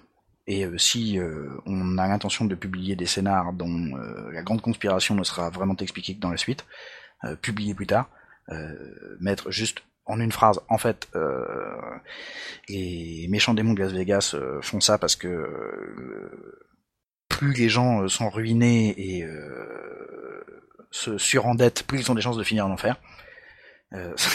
Ce sera- ça, on vous expliquera comment, pourquoi, etc. dans le prochain scénar, mais Voilà. sachez que le, le poteau rose c'est ça, c'est effectivement pas une connerie. Ouais, ouais, ouais, je suis tout à fait d'accord. T'as pas besoin de donner tous les détails, mais au moins la direction dans laquelle c'est censé aller, quoi. Oui, oui, oui. Donner quelque chose d'utilisable. On a abordé pas mal de questions sur le poids des explications, etc. Euh... Parlons un peu des, des contraintes courantes dans l'écriture de scénario. Euh, notamment une contrainte que nous avons euh, sans doute rencontrée toi et moi de multiples fois, le signal. Bref, je, je ris parce que ça me rappelle un, disons, un texte où j'avais mal lu le, la quantité de signage, où on attendait 25 000, j'en ai envoyé 45 000. Voilà, et là le maquettiste Voilà. a tout appris Arthur. Non, j'ai- corrigé ensuite, mais euh, alors encore une fois, tu as différentes contraintes de publication. Euh, moi, les scénarios que j'ai le plus écrits, c'est pour euh, les Chroniques d'Altaride, donc magazine euh, dont on prépare, un, enfin dont surtout le rédacteur en chef Benoît euh, prépare un, un dernier numéro, euh, 41, qui devrait arriver à peu près euh, soit après l'été, soit, enfin je sais pas exactement quand, mais toujours est-il que euh, la consigne de Benoît sur les scénars, sur les articles, c'était plutôt 20 000 signes. Il acceptait 40 000 pour des gros scénars qui étaient bien prévus dans son, dans sa construction de son magazine, si tu veux. Et c'est vrai que j'ai eu tendance à légèrement déborder, notamment le premier scénario de la campagne, de la campagne Eclipse Phase euh, que je lui ai envoyé pour ça, on faisait 100 000, quoi. Comme c'est une publication qui était à l'époque essentiellement, et qui est toujours d'ailleurs essentiellement numérique, ça n'a pas tellement posé de problème d'augmenter le nombre de pages de la revue. Bah, ça n'a pas posé d'autres problèmes que de, ça lui fait quatre fois plus de boulot à maqueter, quoi. Ouais, ouais, ouais, tout à fait, ouais. Ça, c'est un autre problème, tout à fait. Alors, euh, on a eu des, on, on en est, enfin, une fois que je lui ai fait ce coup-là, il m'a demandé ensuite de, euh, si possible, réduire, mais surtout, on avait une grande liberté, hein, mais surtout, il m'a demandé de lui donner un coup de main sur la maquette en faisant un pré-maquettage selon le modèle qu'il m'avait envoyé. Tiens, par exemple, ouais, une bonne idée. Et, ensuite, lui, il reprenait et il avait juste à changer deux trois éléments pour harmoniser avec le reste des, choix et puis améliorer ce que j'avais fait. Mais j'avais suffisamment dégrossi le travail pour que il lui reste plus peut-être que, euh, je sais pas, 25% du boulot à faire, quoi. Euh, en tout cas, on... ça mérite de souligner que tenir le signage, c'est toujours un problème. Ah ouais. C'est difficile, hein. Il y a des méthodologies particulières, mais effectivement, c'est un problème. Euh, moi, que ce soit pour Cassius ou pour Dissident, euh, il m'arrive extrêmement fréquemment de devoir, une fois que j'ai écrit mes textes, même quand c'est pas des scénarios, euh, passer beaucoup de temps à les dégraisser. C'est-à-dire à me rapprocher le plus possible du signage théorique en tranchant des trucs. Parfois ça fait mal au cœur. Et bon, euh, parfois c'est simplement une question de, de formule. J'entends on découvre qu'il y a des trucs qu'on avait formulés de manière compliquée parce qu'on avait voulu faire des essais de style. On reviendra sur la question de style plus tard. Et que en fait, on aurait pu le dire en quatre mots si on avait été euh, conscient de ses priorités. Donc on reprend ces textes beaucoup. Euh, mais la plupart du temps, quand on écrit, euh, le premier jet, ou en tout cas la première version un peu organisée, dépasse le signage. Et donc à ce moment-là, il, il faut compresser. Quoi. C'est évidemment différemment important de respecter le signage en fonction des, publications auxquelles on s'adresse. Euh, lorsqu'on a des, contraintes fortes, par exemple qu'on bosse pour un magazine, et que bah, ce magazine a un nombre de pages limité déjà annoncé à l'imprimeur, euh, généralement euh, déjà limité par les numéros précédents, donc bon, on sait quel est le format, on sait donc, il n'est pas question de vous rajouter des pages, en fait, il faudrait prendre à quelqu'un d'autre. Ça c'est dur, ouais. Euh, là, la limite elle est stricte ou plus exactement, il est presque strict.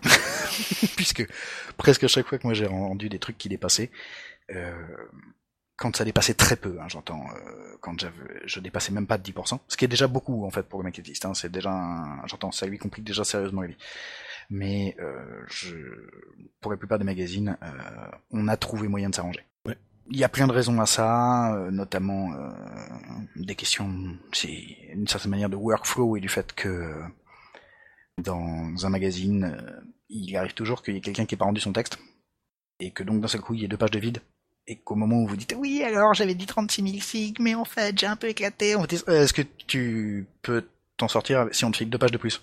Ah oui, ce serait vraiment gentil de votre part. c'est pas une question de gentillesse. Prends tes deux pages. Rajoute-les, ouais. Mais tu vois, j'ai encore été confronté au problème. Alors pas vraiment sur un scénario, mais avec le concours euh, Game Chef qui a eu lieu ah là euh, ces derniers jours, parce qu'on te demande de, faire un jeu en 4000 mots. Eh ben, faut faire des choix. Hein. Oui, mais apprendre la concision, ouais. c'est un exercice extrêmement utile. Moi, je... Vraiment, j'ai sué 100 et haut pour ça parce que je suis quelqu'un de verbeux au naturel, vous aurez remarqué. Ah bon? Ah, ah bon? Et euh, justement parce que je suis quelqu'un de verbeux, c'est un excellent exercice que d'apprendre à être concis. Absolument. Je trouve que les premières euh, relectures pour euh, diminuer ton, ton signage sont très très très souvent euh, une augmentation de qualité du texte. Souvent, en tout cas une augmentation de sa focalisation. Et c'est à ça que je voulais en venir. Ouais. Lorsqu'on commence à se poser sérieusement la question du signage, on se pose la question de ses vraies priorités. Et en fait, souvent, si ça ne s'était pas produit avant, c'est le moment où les auteurs sont vivement incités à se demander qu'est-ce qui est important dans mon scénario. Ouais. Et là, ça devient très très utile. Et au passage, ça ne concerne pas que les scénars. Moi, euh, la première fois que j'en ai vraiment chié des ronds de chapeau pour euh, faire rentrer un texte dans le signage, c'était un système de jeu. Mhm. Euh, parce que le système de jeu avait été conçu sans aucune préoccupation de poids de texte, et euh, qu'ensuite, quand il a été décidé que ça serait publié dans le magazine, euh, le magazine a dit bah très bien, euh, on, peut vous offrir, mais en plus généreusement et largement, 16 pages dans le magazine, 16 pages à 5 et ouch. Je, je, ne tenais pas du tout. Et donc j'ai été obligé de me poser la question, qu'est-ce qui est essentiel dans mon système de jeu? Qu'est-ce qui est vraiment important? Qu'est-ce qui est du fluff? Qu'est-ce qui pourrait virer?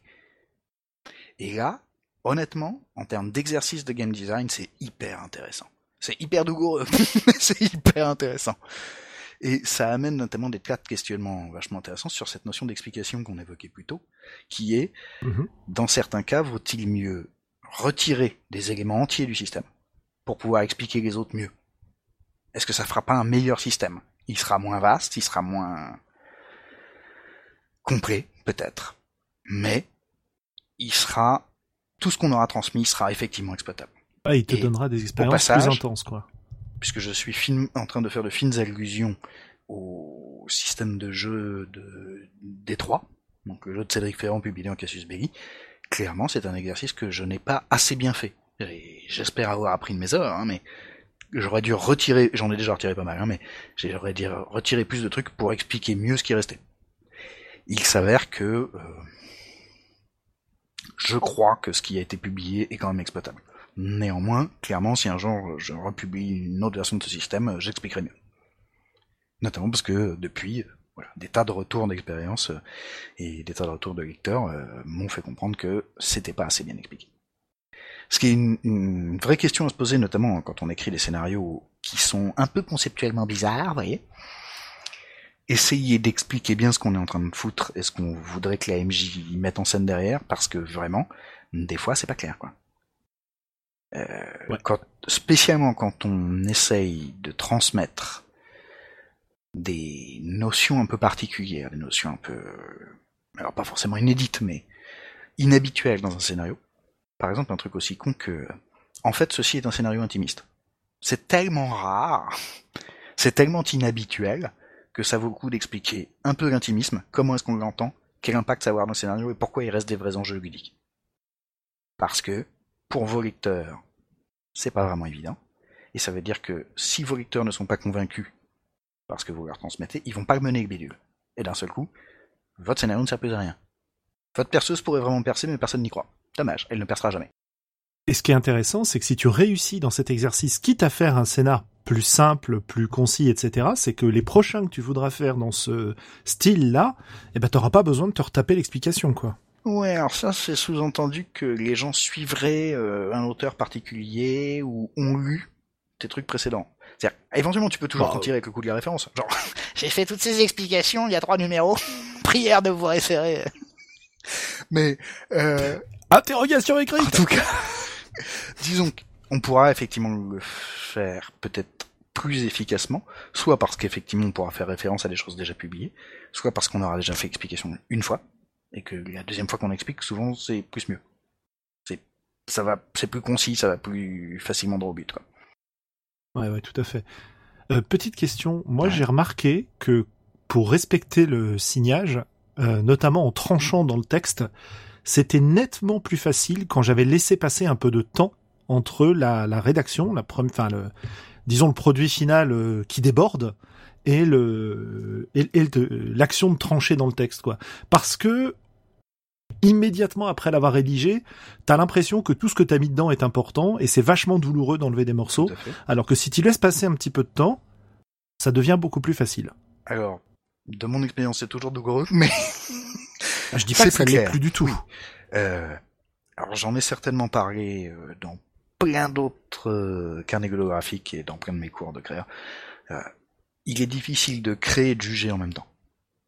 Ouais. Il est même difficile de juger juste après qu'on ait créé. Donc laisser passer du temps euh, serait une excellente idée, si tant est qu'on n'est pas déjà à la bourre au moment de rendre son texte. Absolument. encore une fois, si on l'évoque, c'est parce que c'est suffisamment récurrent, quoi. Donc, effectivement, prendre le temps. Lorsqu'on écrit pour une publi qui a des contraintes, qui a une vraie deadline. Notamment des questions de fenêtre d'impression. Euh, pour ceux qui ne savent pas ce que c'est une fenêtre d'impression, euh, une imprimerie qui fonctionne normalement occupe presque H24, la totalité de ces presses. C'est-à-dire qu'il y a un planning pour chacune des machines qui impriment, qui, s'il a été correctement optimisé, fait en sorte que chacune de ces presses produise, crash de la page en permanence.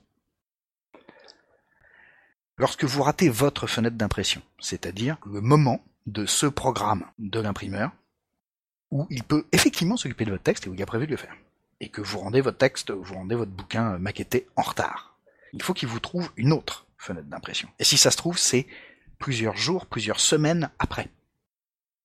Autrement dit, lorsque vous rendez un texte en retard pour un éditeur, et que l'éditeur se retrouve à transmettre le bouquin en retard à l'imprimeur, tout le monde peut prendre parfois plusieurs semaines dans la vue,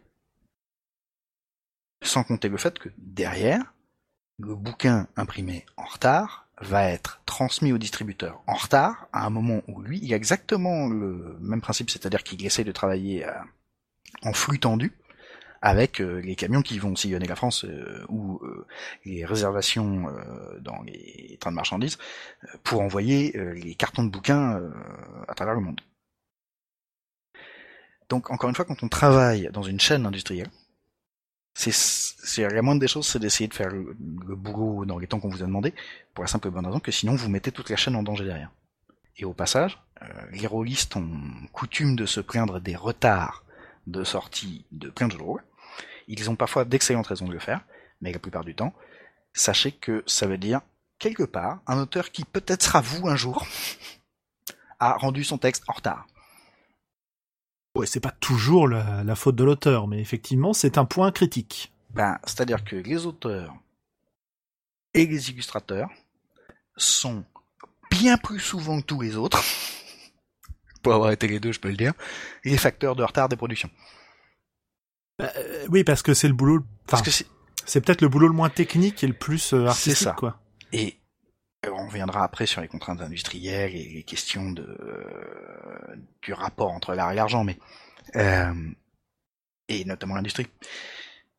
Mais globalement, lorsque vous écrivez, quand vous prenez du retard, sachez qui vous faites chier. Sachez que, notamment, vous allez faire chier des réalistes que vous avez probablement été vous-même un jour en pestant sur le retard de sortie d'un jeu.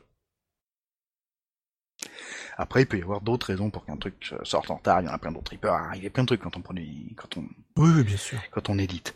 Mais euh, vraiment, ça joue. Enfin, encore une fois, quand on s'inscrit dans une chaîne industrielle, euh, respecter les suivants dans la chaîne, c'est un peu le moins des choses.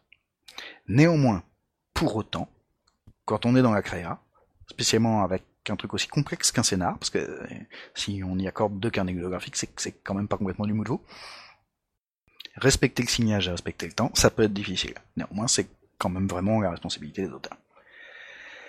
Et euh, pour revenir sur cette question de signage, je pense à trois petites choses qui m'ont été apprises par, euh, enfin qui m'ont été enseignées par des auteurs de jeux. la première, c'est à l'époque où j'écrivais euh, justement le système de jeu de Détroit. Cédric Ferrand m'a dit un jour, euh, faut que t'arrêtes de faire chier avec ton protagoniste là, t'as qu'à mettre PJ une bonne fois. Et tu verras, quand tu l'auras dit 80 fois, t'auras économisé 1800 signes. Et honnêtement, vu que j'ai des problèmes de signage, sa remarque était très très juste. J'en ai déduit un truc qui est que lorsqu'on écrit, et qu'on écrit pour publier, on devrait encore une fois se préoccuper de ces fameuses priorités, euh, de qu'est-ce qu'on est effectivement en train de faire et euh, qu'est-ce qu'on a besoin de faire. Euh, ça veut dire notamment ne pas confondre son scénario de jeu de rôle avec le roman qu'on aurait toujours voulu écrire ou avec un pamphlet sur, par exemple, l'usage du terme protagoniste. Parce que, effectivement, moi j'ai des convictions par rapport à ça et des, intentions par rapport à ça, hein. mais il s'est avéré que c'était pas le lieu j'écrivais un système de jeu, ma fonction et ma responsabilité à ce moment-là n'était pas de m'y pour un truc. Parce que elle était de rentrer dans le signage. J'allais dire parce que le terme de protagoniste n'apportait peut-être pas assez d'effet sur la partie euh, pour qu'il y ait une raison de le garder Ouais, en fait. Combien même il y a des trucs, il faut être... Encore une fois, hein, c'est une question de priorité, j'entends. Quand on a que 16 pages pour faire un, Ouais, ouais. un système de jeu, la moindre des choses, c'est euh, d'aller un peu droit au but. Et aller un peu droit au but, c'est ne pas s'encombrer avec des buts secondaires. Et donc, il est déjà assez difficile de transmettre un système de jeu. Ce n'est pas, c'est pas le moment de militer. J'ai, maintenant, j'ai mon blog pour militer. j'ai mes carnets pour militer. J'ai plein d'autres trucs pour militer. Et euh, si je dis ça, c'est parce que pour ceux d'entre vous qui nous écoutent et qui écriraient des scénarios pour d'autres publics, quand vous êtes en train d'écrire un scénario, faire en sorte que ce scénar tienne dans le signage et dans la deadline qu'on vous avait donné, c'est plus important que de faire vous pas- passer vos opinions sur tel ou tel truc. Bah, tout simplement parce que tu travailles pour quelqu'un là. Eh oui. Mais à la limite, on travaille toujours pour quelqu'un. Puisque même quand on travaille tout seul, parce qu'on est à la fois euh, l'auteur, l'illustrateur, le maquettiste et euh, celui qui diffuse euh, le document final, on travaille quand même pour les MJ. Et ça devrait être elle, notre préoccupation principale. Ça devrait être de faire en sorte de leur fournir à elles, avant tout, tout le matériel dont elles ont besoin pour réaliser la partie de jeu de rôle qu'on leur vend, d'une certaine manière. Et vraiment, à ce moment-là, militer pour des trucs, ça devrait être une préoccupation extrêmement secondaire, éloignée et, euh, comment dirais-je, régulée, inféodée à la notion de pas prendre de la place et de pas faire chier, quoi. Ouais, pour être bien clair, tu dis pas il faut pas militer, tu dis il faut il faut militer mais à côté quoi. Bah, faut... Non, mais je ne dis pas il faut militer. Non, non, mais si si vous voulez ton militer, objectif, militez j'entends. ailleurs. C'est-à-dire, il y a, y a des lieux et il y a des moments pour faire les choses. Et euh, ce n'est pas lorsqu'on est en train de d'écrire un scénario pour que des gens derrière puissent les utiliser qui c'est le moment de venir les embêter avec euh, des préoccupations euh, sur le, la manière dont on formule certains termes, y compris protagoniste. Vous pouvez le faire dans les explications. Ouais. Vous pouvez le faire quand, à mes yeux quand vous faites un podcast. Décidez que vous allez dire l'AMJ. Ça peut être le moment. Parce qu'on a de la place, parce qu'on a du temps, parce que ça n'encombre pas beaucoup. Quand vous avez besoin de transmettre un truc aussi compliqué, qui devrait être aussi efficace qu'un scénario de jeu de rôle, dont l'usage réel, c'est d'être joué, ce n'est pas le moment de faire des effets, des effets de style, ce n'est pas le moment de militer pour des trucs. C'est un c'est un point de vue euh, respectable comme tu le disais, c'est une affaire de priorité, j'imagine. Je pense. Euh, Après, c'est aussi, comment dire, ça peut aussi se gérer euh, efficacement, j'entends. bien sûr. Si on a des marges, si on a des encadrés, rien n'empêche de faire un encadré euh, politico, idéologico, militant dans un de ces scénars. Mhm. Vous savez, moi, euh, dans ce scénar, j'ai mis en scène le milieu LGBT, euh, j'ai voulu le mettre en scène de telle manière, telle manière, telle manière, parce que je considère qu'il y a euh, telle chose à en dire euh, dans le, dans le monde où on vit actuellement. Que je trouve que les représentations caricaturales qu'on en a d'habitude sont chiantes, euh, réductrices, euh, et qu'en plus, d'un point de vue scénaristique, elles ne permettent pas de faire des personnages intéressants. Alors que si on se préoccupe du vrai milieu LGBT, on s'aperçoit que c'est plein de vrais gens. Bon, eh ben, très bien, ça, on peut faire un encadré de 14 lignes qu'on range dans un coin en disant ceci est l'encadré militant. Ouais, ouais, ouais, ouais, ouais. Voilà, simplement, ça ne gêne pas la lecture du reste. Disons que c'est un choix qu'il faut faire et euh, effectivement, il faut garder en tête que l'objectif principal, enfin si ton objectif principal c'est d'avoir un scénario utilisable, bah c'est peut-être pas le lieu. C'est ça. En tout cas, Voilà. encore une fois, c'est une question de priorité. Ouais. Euh, à propos du temps Ouais. et de la durée et des deadlines, etc. euh, quand tu ne travailles pas pour euh, quelqu'un ou pour un magazine qui a un bouclage, etc. Est-ce que ça te paraît important de s'en mettre quand même? Oui et non. Imaginons que tu publies sur ton im- Imaginons que tu publies sur ton euh, site internet, euh, que tu publies en PDF euh, avec impression à la demande, où t'as pas de fenêtre d'impression, etc., etc. Ouais. Est-ce que ça vaut le coup de se mettre des deadlines? J'ai tendance à penser, moi perso, étant donné mon expérience par rapport à, aux autres fonctions créatives de mon métier, que ne pas se donner de limites, c'est prendre le risque de ne jamais finir. À l'inverse, se donner des limites trop strictes, c'est prendre le risque de se démotiver et, de faire, et ou de faire de la merde. Pour ça, à mon avis, la meilleure solution, c'est d'extérioriser les limites. Extérioriser les limites, c'est dire, dans la semaine du temps au temps, je vais publier, cher public, un scénar sur tel sujet qui va faire euh, tant de pages et qui traitera de tel truc. Sur ce, vous laissez aux commentaires de votre blog, de votre je sais pas quoi, euh, la fonction d'être l'éditeur qui fronce les yeux et qui agite l'index pour vous dire vous êtes en retard. Ouais. Vous venez d'extérioriser la deadline. Donc, vous avez refilé à d'autres la responsabilité de venir vous faire les gros yeux.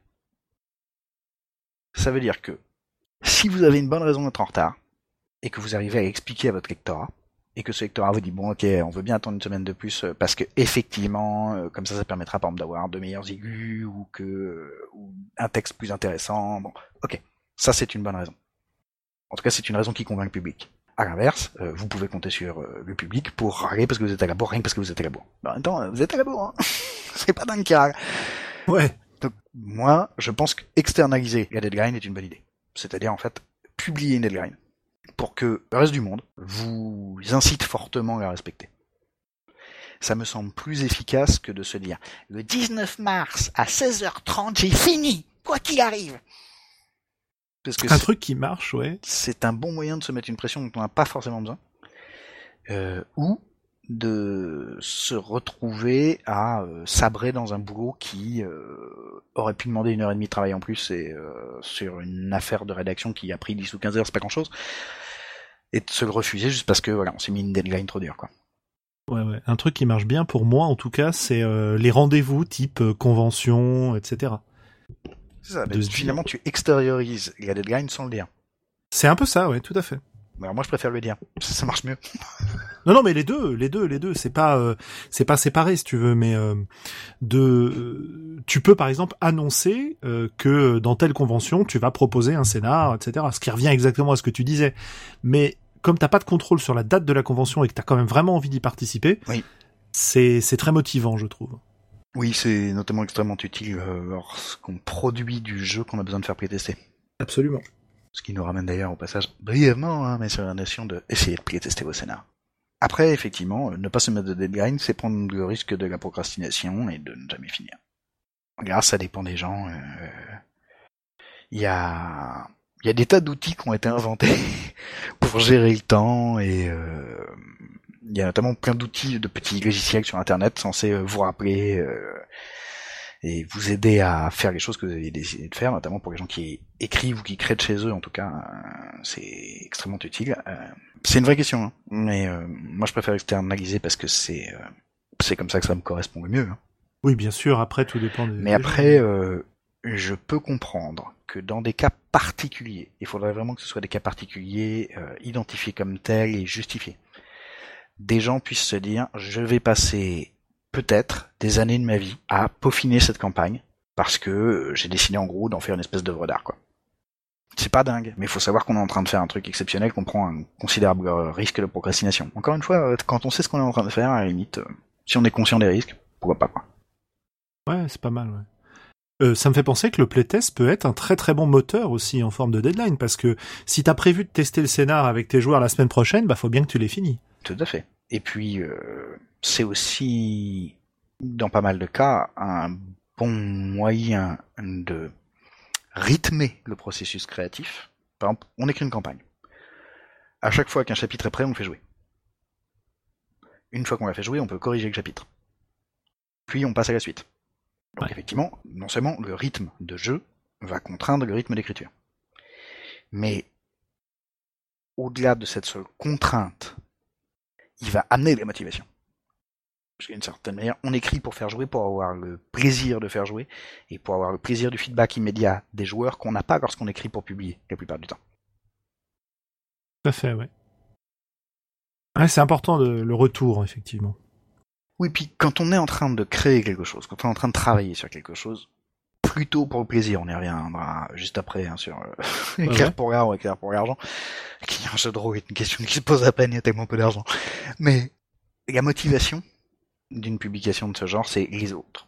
Et cette motivation, elle n'est nourrie que par la manifestation des autres, par les commentaires, de préférence positifs, qu'on reçoit de son public.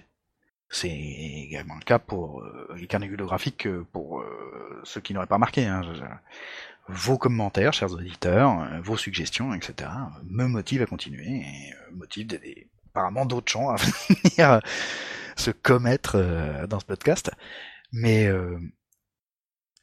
C'est extrêmement douloureux, je dois le préciser.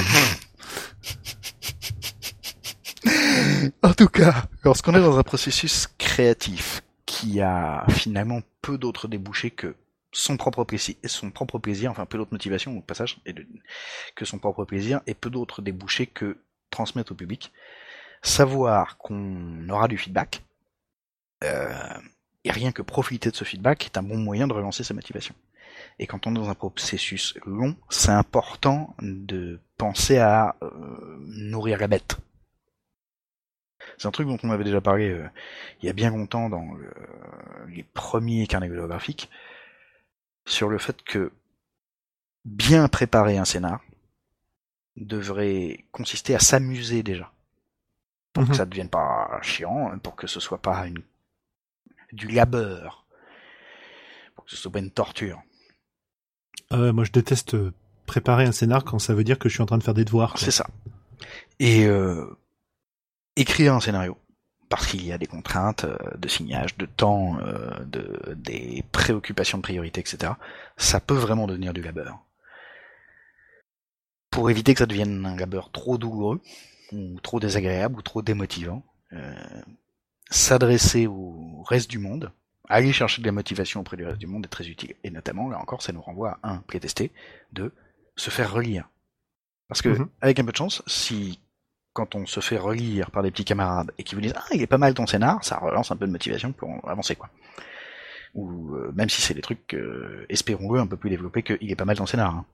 Avec un peu de chance, vous aurez des trucs du style ah j'ai bien compris l'intention, je trouve ça intéressant, est-ce que tu ne penses pas qu'on aurait pu y mettre tel truc, etc. Vous allez avoir des choses qui enrichissent votre réflexion, mais qui surtout vous remotivent à avancer, vous redonnent des objectifs, vous redonnent de l'envie, vous redonnent du plaisir. Causons un peu de ce fameux rapport temps-argent. Oui. Bah oui, parce que si tu écris pour un magazine, en théorie, t'espères quand même en tirer quelque chose de, de concret et pas seulement la gloire, quoi. Alors, la gloire étant toute relative dans notre milieu. La gloire étant extrêmement relative dans notre milieu, mais quand tu dis du ah, concret une et que t'as l'air de sous-entendre du pognon. Ouais. Le pognon est tout relatif dans notre milieu. Hein. Ah bah oui, bah, j'ai pas dit beaucoup de pognon. Euh. Non, non, mais je veux dire, il ne s'agit pas de devenir riche, simplement. Si on veut gagner sa croûte en écrivant des scénarios de jeux de rôle, c'est déjà pas possible. Bah ouais. c'est très marginalement possible. Faudrait être très rapide, très efficace. Un célèbre auteur de jeux de rôle, dont je tairai le nom, mais qui risque d'être présent dans les carnets ludographiques très bientôt, me disait qu'avec son premier jeu, euh, il avait gagné globalement de quoi payer un café à ses amis et qu'avec le deuxième, il avait gagné de quoi payer un resto euh, à un ou deux amis. Oui, après, euh, on, a plein de contraintes industrielles lourdes sur le jeu de rôle francophone, notamment un marché extrêmement restreint, parce qu'à l'inverse, il y a un type comme Zach Smith qui disait que lui, il avait payé son loyer pendant six mois euh, avec euh, un de ses suppléments de jeu Ouais. Bah, d'un seul coup, ça devient beaucoup plus intéressant. Ah, c'est vachement plus intéressant, c'est clair. Mais en gros, en France, on a un mal de chien à gagner sa croûte. Très peu de gens y arrivent en faisant du jeu de rôle. Presque tous ceux qui y arrivent euh, le font en faisant plein d'autres trucs, en bossant, en faisant bien autre chose que de simplement écrire des scénars. Globalement, pour donner quelques chiffres, auprès de la plupart des éditeurs, disponible sur la place. On va vous payer entre 8 et max 20 euros la page. La plupart du temps, comptez 10 euros la page. Une page contenant fréquemment entre 3 et 5000 signes, disons plus souvent 3, ça veut donc dire 1 euro pour 300 signes. Ça dit comme ça, ça, a l'air complètement raisonnable, ben c'est pas bon 300 signes. Maintenant, ça veut dire que quand vous faites un scénario de 15 pages, qui vous a probablement pris plus de 15 heures, ouais, vous, quand même, vous allez être payé probablement moins de 10 euros de l'heure, au final. À vous de faire le calcul si c'est un truc qui vous intéresse, mais ça veut dire que d'un point de vue strictement économique, c'est modérément rentable. À 10 euros de l'heure, euh, c'est c'est plus intéressant d'écrire des scénarios que de nettoyer des chiottes, mais on est payé pareil, quoi. Étrangement. Ouais. D'ailleurs. enfin, je trouve que les gens qui nettoient les chiottes devraient se plaindre. Mais euh... ah, euh, bah oui, c'est pas faux, oui. Toujours est-il que voilà, si c'est le genre de revenu qu'on peut espérer, c'est-à-dire que la plupart du temps, on écrit pour l'amour de l'art. Pour l'amour de l'art, c'est bien différent de la gloire. Oui, donc je. D'abord parce que la gloire est hyper relative, mais c'est, en gros, on écrit parce qu'on trouve ça intéressant ce qu'on écrit. Mais alors, pourquoi s'emmerder avec toutes les contraintes qu'on a évoquées d'écrire pour un magazine, alors qu'on pourrait écrire en numérique avec des hyperliens, avec des trucs super sympas, pour son propre site à soi Ah. Pour moi, personnellement, mais peut-être tu te donneras ta réponse à toi derrière, espèce de fourbe. Euh, pour une bête question de visibilité d'abord et d'XP ensuite. Ouais. La visibilité, c'est c'est en écrivant pour d'autres, pour des éditeurs euh, qui ont pignon sur rue, que je constitue mon propre public. Ce qui peut-être un jour me permettra derrière de faire appel à ce public pour mes publics à moi dont je serai par exemple l'auteur, le scénariste, l'illustrateur, le maquettiste et l'éditeur, soyons fous. Ouais. Bon. Genre, euh, pour faire comme le Grumpf. en gros. Au passage, je, je signale pour ceux qui ne sauraient pas que le Grumpf, pendant ce temps-là, bosse pour un certain nombre d'éditeurs. euh, Enfin, il, il cumule un certain nombre de boulots de commandes pour pouvoir gagner sa croûte. hein. Il ne vit pas que de ses propres productions. Plus exactement, il ne vit pas que de, des productions dont il est l'unique auteur. Euh, Deuxième chose, mhm. c'est l'XP. Apprendre à écrire à destination d'autrui implique d'essayer beaucoup, de se casser la gueule souvent, et d'avoir des gens capables de vous dire tu t'es cassé la gueule. Et je ne trouve, moi, ces conditions-là qu'en bossant pour d'autres. C'est d'une certaine manière ce que j'appelle faire euh, mon compagnonnage. Je vais bosser pour d'autres, et j'apprends à bosser. Ouais, c'est intéressant ça. Et euh, ce n'est qu'en bossant pour des magazines que j'ai appris l'importance de respecter le signage. Euh, que peut-être je n'aurai plus besoin de respecter le jour où je ferai ça pour moi-même, sauf si j'ai l'intention de faire une maquette sérieuse. C'est-à-dire quand je serai mon propre maquettiste, peut-être que euh, cette expérience d'avoir euh, rédigé pour d'autres avant euh, m'aura appris à ne pas m'auto-faire chier euh, quand je suis moi-même le type suivant sur la chaîne euh, industrielle. Ce qui... Ah, ce qui peut causer des disputes difficilement gérables. Non, mais la schizophrénie résout plein de problèmes? Mais, Ouais, alors tu me posais la question pour moi. euh, je finis de, sauf si je pas finis de répondre à ta question. ouais, en tout fini, cas. pardon. Euh, Ouais, ouais. En tout cas, c'est une des premières choses, c'est, c'est de l'expérience, quoi. L'avoir fait avant de le faire tout seul, parce que il y a extrêmement peu de choses que les humains sont capables de faire bien tout seuls avant de les avoir fait bien en groupe. J'entends, euh, pour faire une analogie qui est peut-être un peu tirée par les cheveux, mais euh, les navigateurs en solitaire sont sélectionnés parmi les meilleurs navigateurs en équipe. Et ben, quand on fait de la créa, et spécialement quand on fait des trucs compliqués, parce que, encore une fois, le jeu de rôle, c'est plutôt un médium compliqué, hein. Avant de se lancer tout seul, ce serait bien d'avoir appris en équipe. Ça évite de faire trop de conneries. Alors, évidemment, Ouais. même si vous merdez complètement votre scénar de jeu de rôle, vous n'allez pas mourir dans l'océan Indien. Ok. Mais, vous aurez, potentiellement, si vous avez vraiment pondu une grosse daube et publié une grosse merde, euh, perdu du temps et probablement pas perdu que votre temps parce que d'autres gens vont essayer de le lire et vous faire ah là là et auront perdu deux heures de votre vie avant de vous dire ah là là, mais c'est pourri ton truc. Donc en plus ils perdent de la motivation mais bref. Ouais. Apprendre auprès d'autres est le- un peu le seul moyen d'apprendre dans un domaine où il n'y a pas d'école. Donc en tout cas c'est la raison principale pour laquelle moi je bosse pour d'autres. C'est de l'XP. C'est beau. C'est adulte. Et toi bien. tu le fais? Euh, euh, pourquoi je le fais euh, bah, un petit peu pour les mêmes raisons, pour être complètement honnête, mais il y en a quand même une qu'on n'a pas citée qui me paraît importante. Même si ça ne m'est pas arrivé encore d'écrire pour Casus, euh, Dissident, ces, journaux-là, le fait, t'as deux choses. T'as un bête point de vue d'ego, qui est je suis capable de le faire, je montre que je suis capable de le faire. Donc ça déjà c'est euh, c'est relativement euh, Alors, si peux me important. d'apporter Le- une nuance à euh, l'XP Ouais. euh, concerne aussi, ou en tout cas un rapport avec cet aspect-là, qui est de vérifier qu'on est capable de le faire. Parce que c'est au moment où on publie euh, un texte dans un magazine genre Cassius Belli qu'on sait qu'on mériterait d'être dans Cassius Belli et donc euh, quel que soit le point de vue qu'on ait sur ce standard, hein, en termes d'exigence, ça peut Ouais, bien beaucoup, sûr. mais euh, au moins en termes d'XP, c'est- c'est déjà une information. C'est manifestement ce que j'écris vaut ça, vaut d'être publié chez à fait. Déjà une info utile. Ouais, ouais, ouais, ouais, c'est clair. Et euh, le deuxième point, c'est euh, c'est plus lié à mon, mon passé rôliste et à de l'affect en fait, qui est euh, quand j'étais gamin et que j'ai découvert le jeu de rôle, je lisais des magazines de jeux de rôle, je lisais des scénars de jeux de rôle dans les magazines, euh, et être à mon tour à cet endroit-là, c'est quand même hyper satisfaisant. Voilà. D'accord. Et ça, c'est c'est pas rien au départ euh, comme euh, comme motivation, dirons-nous. Je suis pas sûr que ce soit une motivation qui dure sur le long terme, parce qu'à partir du moment où tu l'as fait, tu l'as fait quoi. Oui, puis après, euh,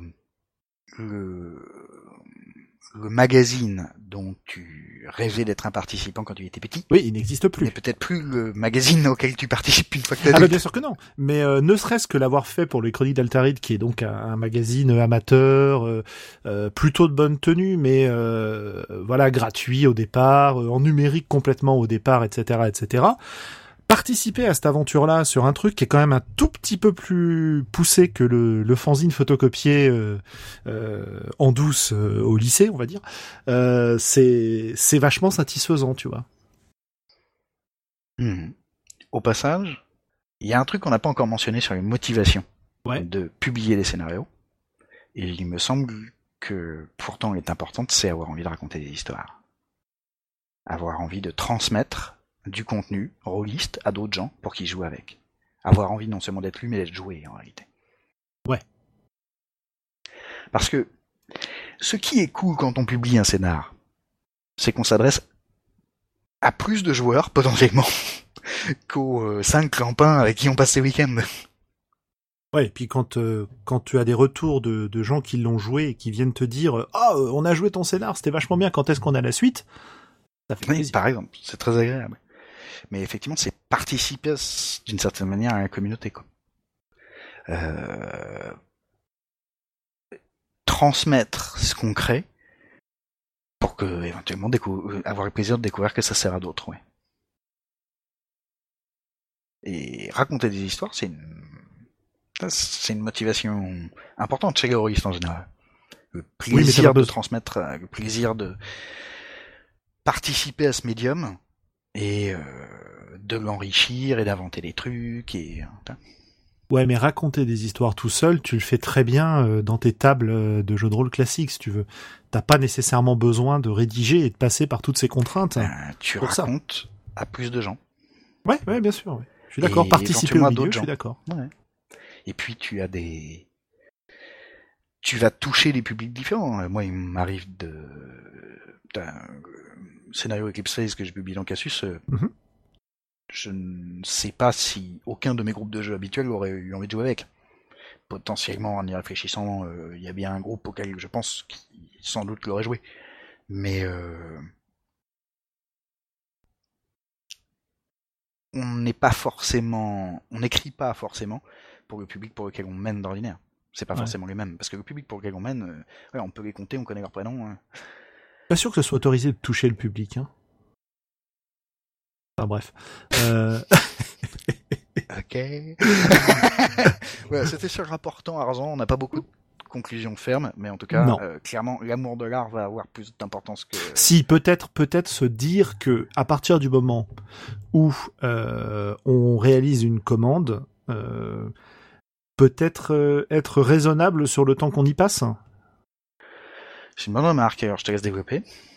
Là, ce que je veux dire, c'est que, comme tu disais, les enjeux financiers. euh, En fait, il faut mesurer l'importance que que ces différents enjeux ont pour toi. L'aspect financier qui est très faible, comme on l'a dit, mais qui peut quand même exister. Hein, c'est pas non plus complètement négligeable. Euh, la qualité du produit que tu veux donner, euh, le partage que tu veux apporter.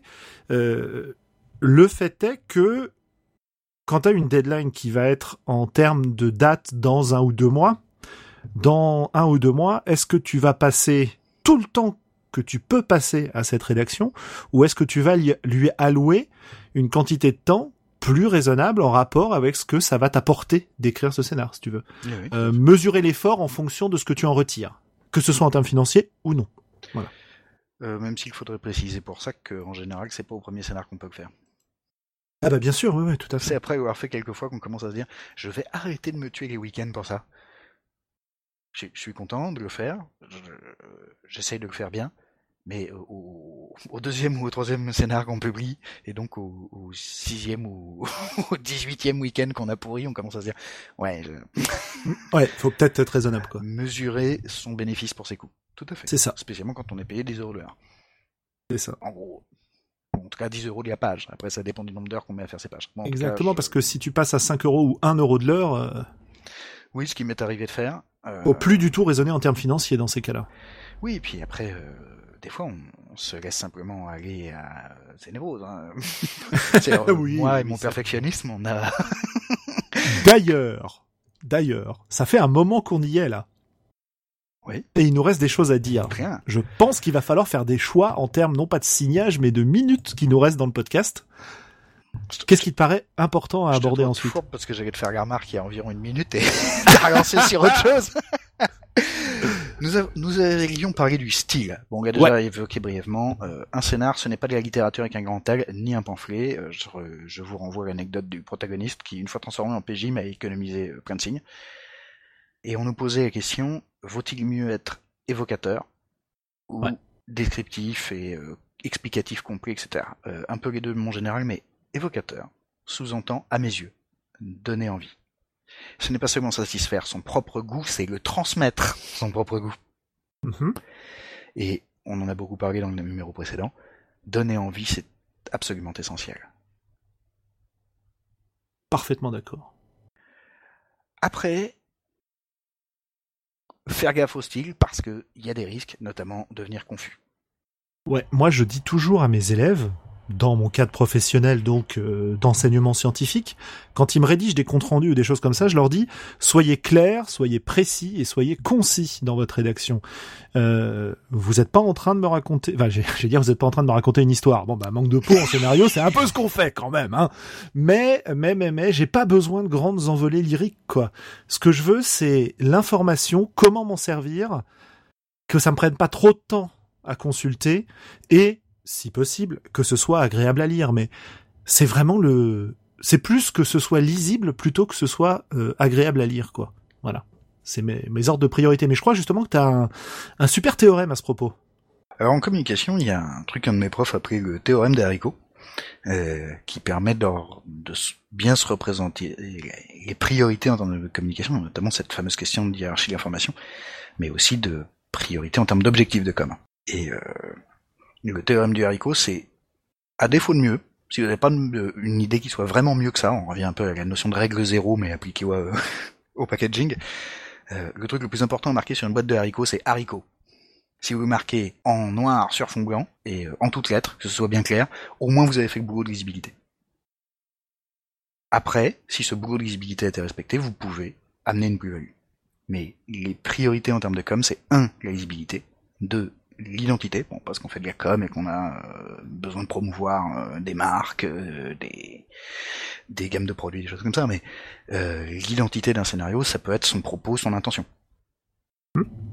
Donc, un, soyez lisible, deux, respectez votre propos, vos intentions narratives et vos intentions ludiques. Et trois, éventuellement, on peut se préoccuper d'esthétique. Et c'est une erreur relativement courante en créa, de trop se préoccuper de la forme par rapport au fond, pour une raison bassement pratique qui est que si on a avancé un peu efficacement sur ces concepts, on va passer beaucoup moins de temps sur le fond, qui est assez vite mis en place, que sur la forme, qui demande beaucoup plus de travail.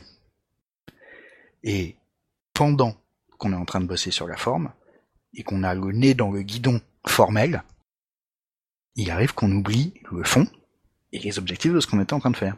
Ça arrive assez souvent. J'entends c'est une erreur qui est tellement courante qu'elle est probablement intrinsèque à la créa. Néanmoins, elle peut se solutionner, on l'avait déjà dit euh, dans le numéro précédent, euh, à coup de post-it quoi. Simplement euh, en se marquant en en-tête de son texte, alors pas le texte qu'on va rendre à l'éditeur à la fin, mais de son propre texte de travail. Mon objectif c'est ça, et contrôler en permanence ce qu'on est en train de produire, éventuellement les dérives de ce qu'on est en train de produire par rapport à cet objectif. Donc, lisibilité et propos, intention, etc. Quoi. L'esthétique, c'est après. S'il y a de la place, s'il reste du temps, si on a que ça à foutre. En gros. Pour peu qu'on ait euh, rempli les conditions de base. Ce qui nous ramène en fait à la question d'ergonomie qu'on évoquait dans le numéro précédent. Euh, Il faut que votre scénario soit jouable d'abord, et ensuite, éventuellement, on peut rajouter d'autres trucs, mais ce la priorité, c'est jouable. Au passage, une... on avait quelques cas particuliers à aborder, euh, tant pour répondre aux questions des auditeurs que parce qu'il y a effectivement des sujets un peu spécifiques. Euh, D'abord, la question des campagnes. Ouais. Comment, en gros, écrire un scénario de campagne de jeu de rôle, ou des scénarios de campagne de jeu de rôle, ça dépend comment vous concevez le bidule. Écrire une campagne. Écrire une campagne, le principal truc qui change, c'est la longueur.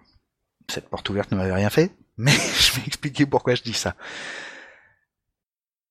Ça a des conséquences souvent très très lourdes sur ces fameuses intentions narratives et ludiques qu'on aurait dû poser au début de sa rédaction. Parce que plus l'écriture est longue, plus il y a de chances qu'on les perde. Savoir où on veut aller est beaucoup plus compliqué pendant si on marche très longtemps, si vous voulez. Et donc, maintenir ses intentions sur la durée devient très important dans une campagne. Ce qui est d'ailleurs euh, un problème fréquent, par exemple, des séries télévisées qui euh, arrivent à faire une première saison qui se tient, une deuxième saison qui est à peu près cohérente, et la troisième saison, ils commencent à en avoir fait tellement, ils ont été obligés de faire du remplissage, d'intégrer des contraintes de prod. Pff, ils savent plus trop où ils sont. Et nous, spectateurs, non plus. T'as même un, un comment s'appelle un problème supplémentaire qui s'ajoute, c'est que dans un scénario, tu peux euh, imaginer relativement simplement ce que tes joueurs vont peut-être être amenés à faire et donc choisir ce que tu vas décrire pour que la MJ ait le matériel nécessaire pour gérer ses éventuelles actions. Quand t'es sur une suite de scénarios qui s'enchaînent, ça devient très compliqué. Mais la dérive et les embranchements peuvent nous emmener très loin. Mais j'y reviendrai juste après. En D'accord. tout cas, pour moi, les campagnes, euh, le seul moyen de s'en sortir, c'est de les découper en arcs narratifs. Et donc, euh, alors éventuellement de les découper en actes, euh, je vous renvoie éventuellement euh, carnet ludographique, euh, si j'ai bonne mémoire, euh, 12-13 euh, sur euh, la mise en scène et le découpage. Mais les découper en actes pour, en fait, ramener la durée de la campagne à quelque chose de beaucoup plus maniable pour le scénariste. Et donc probablement pour le MJ. Et sans doute pour les joueurs. Donc, avoir des objectifs ludiques clairs pour euh, les joueurs et la MJ, avoir des objectifs narratifs clairs pour la MJ, avoir des objectifs intradiégétiques clairs pour les PJ par arc narratif. Que tout le monde sache tout le temps ce qu'il est en train de foutre. Et on va renouveler ces objectifs à chaque arc narratif, disons à chaque acte, si vous voulez, ou à chaque chapitre. En tout cas, euh, on en revient toujours à cette bonne vieille notion de management de comment est-ce qu'on fait pour manger un éléphant, bah on découpe en petits. Et au passage, enfin, pour répondre à cette question de l'interaction des choix des joueurs et euh, de leur possibilité de faire rebondir l'intrigue dans des directions variées, effectivement, c'est encore plus important de ménager des ouvertures dans une campagne que dans un scénar, c'est-à-dire ménager à la fois des possibilités de développement et d'embranchement et de choix et pour les joueurs en fait d'exprimer leur liberté, mais donc aussi des possibilités de raccordement parce que là d'un seul coup raccorder les wagons va être d'autant plus compliqué. Fréquemment, mon point de vue, c'est que quand on fait une campagne et qui n'est pas une mini campagne, pas un bidule euh, qui est joué en quatre épisodes quoi. Dès qu'on fait un peu plus long que ça, la probabilité devient énorme qu'on doive à un moment ménager un scénario qui n'a rien à voir avec la campagne, ou ménager un épisode qui n'a rien à voir avec la campagne.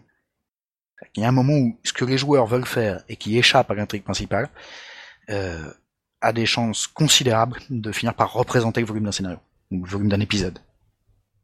Et on ne sait pas tellement euh, où est-ce qu'il va se produire. Plus on a passé un nombre d'épisodes important, plus la probabilité augmente. Mais euh, ça vaut le coup de prévoir dans une campagne de multiples options, de multiples moyens de raccorder avec des épisodes qui n'ont peut-être rien à voir. Et donc, euh, en gros, réfléchir à ces tremplins, les moments où on donne de l'accélération et on jette les joueurs euh, très haut en disant « Ouais, c'est à vous, décidez où vous allez ensuite », et préparer euh, des pistes d'atterrissage euh, multiples pour raccorder vers la suite. quoi. Ouais, ouais, tout à fait. ouais. Enfin, t'as as beaucoup de structures de campagne différentes, mais je pense que effectivement s'interroger sur la structure, c'est quelque chose d'essentiel quand tu commences à écrire une campagne, quoi. Euh, que ce soit une structure, comment dire, assez linéaire, où tes scénarios vont s'enchaîner les uns avec les autres, avec possibilité effectivement de, de comme tu disais, ménager des ouvertures, laisser des, des temps morts, laisser des, des moments où le, comment dire, ce qui se produit va être un petit peu en pause pour que les personnages puissent explorer ce qui leur plaît. Euh, mais c'est pas la seule euh, construction possible. Hein. Euh, on peut aussi créer des, des structures complètement modulaires où le l'enchaînement des scénarios n'est pas du tout linéaire, n'est pas du tout obligatoire. Quoi. Tu t'es pas obligé de faire le scénario 2 euh, avant le scénario 3, par exemple, hein, pour être très très terre à terre. Bah, après, tu connais mon goût pour la modularité de manière générale.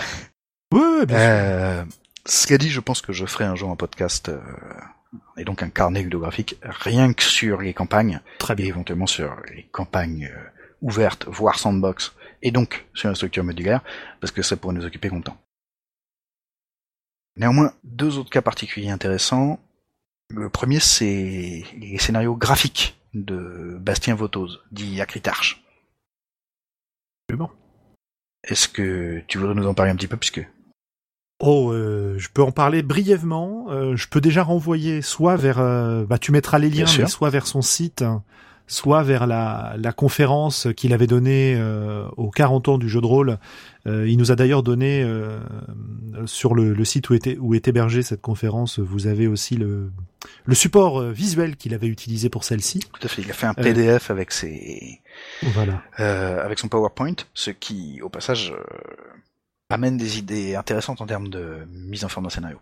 Non seulement j'entends ce que Bastien lui-même a développé et qui est transmis à travers ce PowerPoint, mais un truc dont j'avais parlé aux mêmes journées d'études pour les 40 ans de qui était euh, ça pourrait être intéressant d'essayer de faire un scénario en PowerPoint.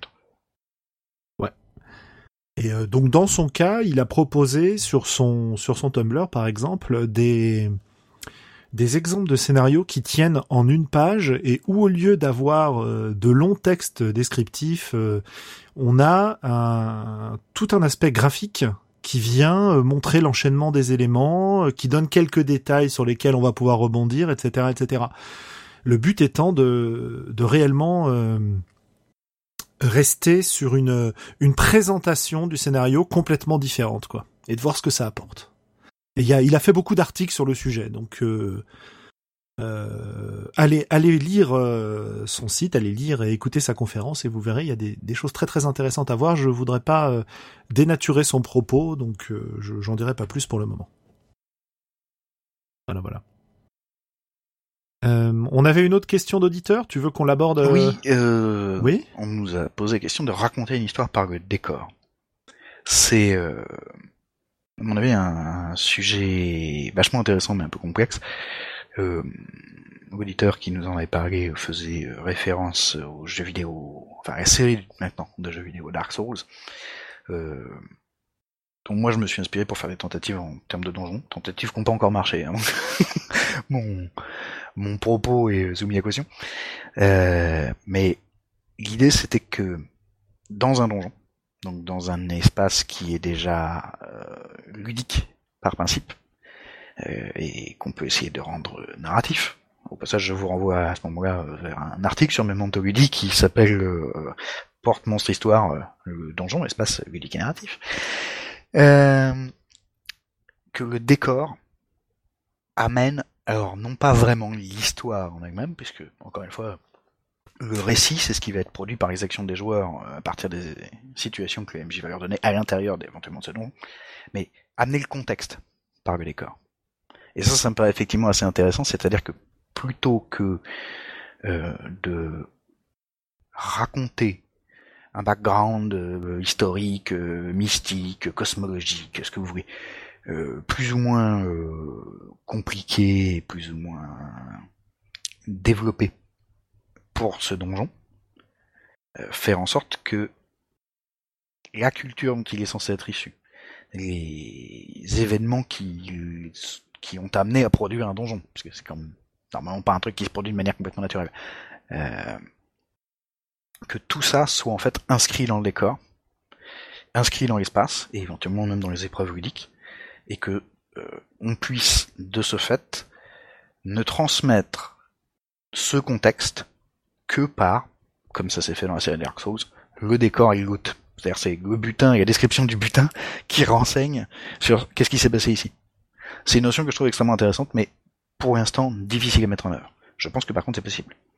Au passage, ça veut dire que pour les gens qui écrivent des scénarios pour les publier, on pourrait parfaitement imaginer, alors non pas de se vautrer dans l'allusion et de ne jamais expliquer ce qu'on fait, hein, mais de donner les moyens aux MJ de transmettre à leurs joueurs un certain nombre d'informations de manière euh, strictement implicite. C'est-à-dire de ne pas expliquer à leurs joueurs ce qui a pu se passer ici, mais de décrire quelles sont les traces et de les laisser eux se raconter cette histoire-là dans leur tête. Là, il y a des choses à faire. Encore une fois, ça sous-entend que on donne bien, en tant que scénariste, toutes les billes pour raconter correctement et pour, donc pour comprendre de quoi on parle à la MJ, et qu'ensuite, elle a les moyens de les mettre en forme de manière implicite, de les raconter par connotation, par la bande, par allusion, etc., à ses joueurs pour que eux reconstituent leur, leur interprétation de l'histoire. Faut savoir que par contre, ça ne peut fonctionner qu'avec des intrigues pas trop compliquées. Ouais. Mais on peut découvrir des trucs et s'investir différemment quand on est joueur dans une histoire qu'on reconstitue par rapport à euh, une histoire qu'on nous explique. Euh, une tentative que j'ai faite euh, qui n'a pas marché mais qui pourrait marcher un jour si je m'y reprends mieux. J'ai réessayé en tout cas. c'est de raconter la chute d'une cité par le fait que cette cité soit devenue un donjon depuis le temps que non seulement elle s'est effondrée mais qu'elle s'est remplie de saloperies et qu'au fur et à mesure de l'exploration des joueurs, ils reconstituent euh, la fin de cette cité, la chute de cette cité, qui comprennent un certain nombre de trucs, qui vont même avoir euh, des aspects de gameplay. J'entends, c'est en comprenant comment est-ce que euh, les derniers gardes survivants de la cité ont réussi à fermer les portes ou à verrouiller tel truc, euh, qu'ils vont comprendre comment eux accéder aux zones qui sont pour l'instant enfermées derrière les portes fermées. Ouais, ouais absolument. Ouais. Bah, c'est ce que j'ai fait dans ma dans ma campagne actuelle de Chaîne Renaissance. Euh, dans laquelle euh, les joueurs, euh, bon, à travers, c'est des trucs que j'ai tiré du bouquin de départ. Hein. je disais, les joueurs à travers leurs explorations vont tomber sur des lieux qui leur donnent des visions, et en fait, des visions qui sont pas du tout enchaînées au niveau chronologique, qui ont qui ont quelques points communs qui leur ont permis de comprendre euh, effectivement toute une histoire qui avait eu lieu dans cette région-là et d'en déduire euh, la localisation d'un ancien complexe secret et d'aller l'explorer, etc. C'est moins par décor que par des visions, mais effectivement, c'est en tout, cas inscrire, on va dire une évocation du passé qui donne le contexte narratif dans l'espace. Tout à fait. Et il y avait aussi des fresques à l'endroit des visions. Bon moyen de croiser les deux, c'est qu'il y ait des trucs écrits sur les murs. Sachant qu'en plus, ces fresques, elles peuvent avoir été euh, euh, modifiées, commentées euh, par des gens qui ont fait des graffitis dessus ensuite, ou qui ont laissé des traces de sang, que sais-je. Ouais, ouais, tout à fait, ouais. Il y a plein de trucs à faire de ce point de vue-là. Mais tu vas en parler dans un podcast, hein. un petit peu. Je ne sais pas si je, parti... je parlerai de ça particulièrement. Euh, néanmoins, puisque je posais des questions ailleurs, notamment sur des forums, comme c'est une notion sur laquelle je travaille pour euh, de futures productions. Euh, si ça intéresse les auditeurs de savoir comment je bosse et euh, en gros que j'ouvre une nouvelle catégorie dans Memento Modi qui euh, un peu le processus que je suis pour produire tel ou tel truc, faites-le moi savoir dans les commentaires. Il y a des chances pour que ça finisse par me motiver à effectivement ouvrir une section labo sur la manière dont je bosse et faire un peu de suivi de projet et vous et donner au public à voir comment je m'y prends. Parfait. Ça concernera plein d'autres projets, évidemment. Eh bien, écoute. Ayant passé fort peu de temps sur ces cas particuliers, euh, bondissons immédiatement sur ce qui se passe au-delà du texte. On a déjà beaucoup parlé. On en a déjà beaucoup parlé, notamment on a pas mal parlé de la maquette. Euh, on pourrait mentionner à nouveau la titraille mais je voudrais, euh, c'est le maquettiste en moi euh, qui hurle pendant une nuit de pleine euh, parler des marges et de la pagination. Euh, les marges, on les a brièvement évoquées, c'est un bon moyen dans l'espace d'une page de distinguer plus qu'un encadré encore, c'est une espèce d'encadré récurrent si vous voulez les marges, des endroits où ranger les détails. Ce que j'aime dans les marges, c'est qui sont d'ailleurs largement utilisées pour ça euh, dans pas mal de magazines, y compris euh, Dissident et Casus Belli, pour citer les deux pour lesquels j'ai bossé. Euh, un bon moyen d'extraire du texte principal, donc du corps des pages, si vous voulez, vers les marges, tous les détails, toutes les précisions, qui, sinon, pour détailler ou décrire plus, ou expliquer davantage un aspect du scénar, viendrait interrompre son déroulé. C'est encore un moyen de solutionner le fait de devoir expliquer beaucoup et pour autant d'essayer d'être clair. Eh bien, la solution est assez simple, c'est en gros faire des notes de bas de page, mais séparer visuellement de manière un peu plus efficace vers les marges. Mais sinon, les bas de page, c'est pas dingue non plus. Hein. Euh, ces marges pourraient parfaitement être des pieds de page. Il y a des scénarios qui ont été publiés comme ça, où les deux tiers hauts de toutes les pages, c'est euh, le scénario lui-même, et le tiers du bas, c'est les explications techniques, les stats des strums, euh, les explications sur pourquoi est-ce que ce, ce PNJ fait tel truc, etc. J'allais te poser la question justement, euh, euh, vraiment de façon pratique, les marges, tu leur accordes quelle taille sur une Alors là, page? c'est extrêmement variable, mais à mes yeux, jamais plus du quart de la surface. D'accord. Sachant que, logiquement, on peut se permettre de faire des folies en termes de graphisme, mais ces marges vont faire toute la hauteur de la page. Donc, d'un seul coup, c'est un quart de la largeur. Jamais plus. À mes yeux. Ok. Moi, c'est comme ça que je fonctionne. Euh, parce qu'après, en fait, dès que ça commence à être un tiers, euh, ce n'est plus vraiment une marge, si vous voulez. Oui, c'est sûr. Euh, néanmoins, il y a aussi, on n'est pas obligé de jouer sur les marges, parce que les marges, encore une fois, c'est euh, un encadré récurrent avec un format précis euh, déjà préinstallé euh, qu'on va peut-être pas être capable d'utiliser et qu'on n'aura peut-être pas de raison d'utiliser à toutes les pages. Euh, on peut aussi faire des encadrés et euh, faire des, des doubles colonnages, par exemple, et euh, ça se pratique aussi, ça fonctionne aussi très bien. Avoir à l'intérieur d'une double page la moitié d'une des pages, donc un quart de cette double page totale, occupée par un encadré qui explique ce qui se passe dans les trois autres quarts, qui détaille des trucs. On peut faire plein de trucs en maquette, il n'y a pas beaucoup de limites. Simplement, c'est ranger visuellement, organiser visuellement et mettre à part, pour ça que j'appelle ça ranger, les informations qui ne viennent que détailler l'essentiel du texte. Encore une fois, c'est créer de la hiérarchie de l'information. Et généralement, plus quand on fait les maquettes, dans ces marges, la typo, enfin le corps de texte est plus petit, et donc eh ben, ça économise de la place. c'est pour ça qu'on fait les encadrés, c'est pour ça que les maquettistes aiment les encadrer. Euh, la pagination, c'est réfléchir à l'organisation de ces pages et au déroulé de ces pages sur l'ensemble d'un texte. Et par exemple, il est extrêmement utile de penser que dans l'immense majorité des trucs publiés en arbre mort, on va avoir des doubles pages. Et ça, ça veut dire que lorsque vous maquettez vous-même vos scénars, pensez au fait que vous allez pratiquement créer euh, que des doubles pages. Et normalement, euh, une page isolée euh, au début et à la fin, quoi. En théorie. Et que vous pouvez exploiter ces doubles pages. Parce que d'un seul coup, si vous avez un format A4, ça veut dire que si vous commencez à le penser comme étant une succession de formats A3 avec une césure au milieu, vous pouvez commencer à raconter de nouveaux trucs. Vous pouvez commencer à imaginer euh, des schémas qui occupent, par exemple, la moitié inférieure de votre double page et le texte au-dessus. Vous pouvez euh, commencer à imaginer le fait que votre euh, vos marges vont être non plus des marges extérieures, mais des marges intérieures, et que ça crée en fait une espèce de colonne centrale au milieu de votre double page où vous pouvez raconter des trucs qui ont trait à la page de droite comme à la page de gauche. D'où l'intérêt d'avoir un bon maquettiste avec soi. ou en tout cas d'y avoir un peu réfléchi. La pagination peut rendre beaucoup de services, mais en tout cas, comme en réalité, bien que ce ne soit pas la manière dont ça apparaisse aux gens qui écrivent, comme ça, la manière dont ça apparaît aux gens qui lisent, pensez aux doubles pages, pensez que en réalité votre unité de base la plus courante en termes de lecture, c'est la double page et pas la page toute, euh, toute seule. Donc si possible, essayez par exemple de regrouper les informations par double page. Ça rend de grands services. En tout cas quand vous maquettez vous-même. Quand vous maquettez pas vous-même, laissez faire les pros. voilà. Un bon On nous demandait d'ailleurs dans les commentaires du numéro précédent où ranger les aides de jeu.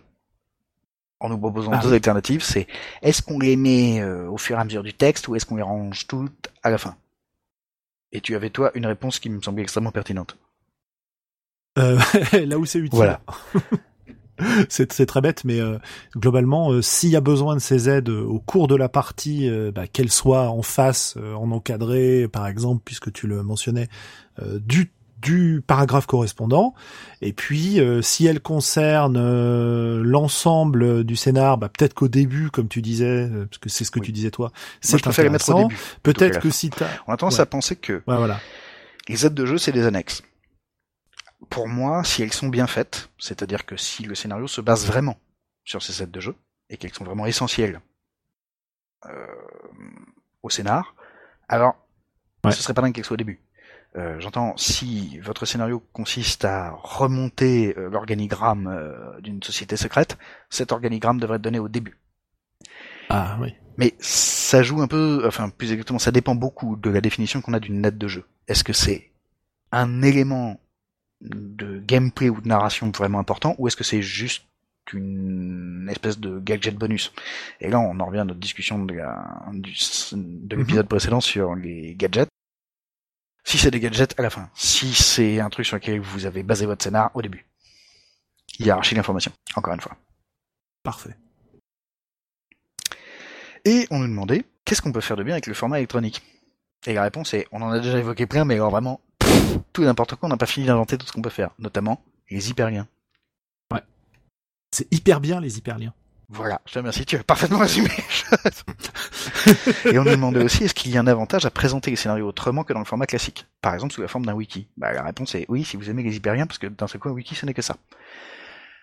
De mon point de vue, pour euh, n'avoir jamais pour le coup essayé de produire des scénarios à partir d'un wiki, j'ai par contre euh, étoffé et euh, renseigné une campagne entière avec un wiki. C'est simplement parce que la campagne est devenue tellement touffue en termes d'information que le wiki était la meilleure manière de gérer cette information pour le MJ comme pour le joueur.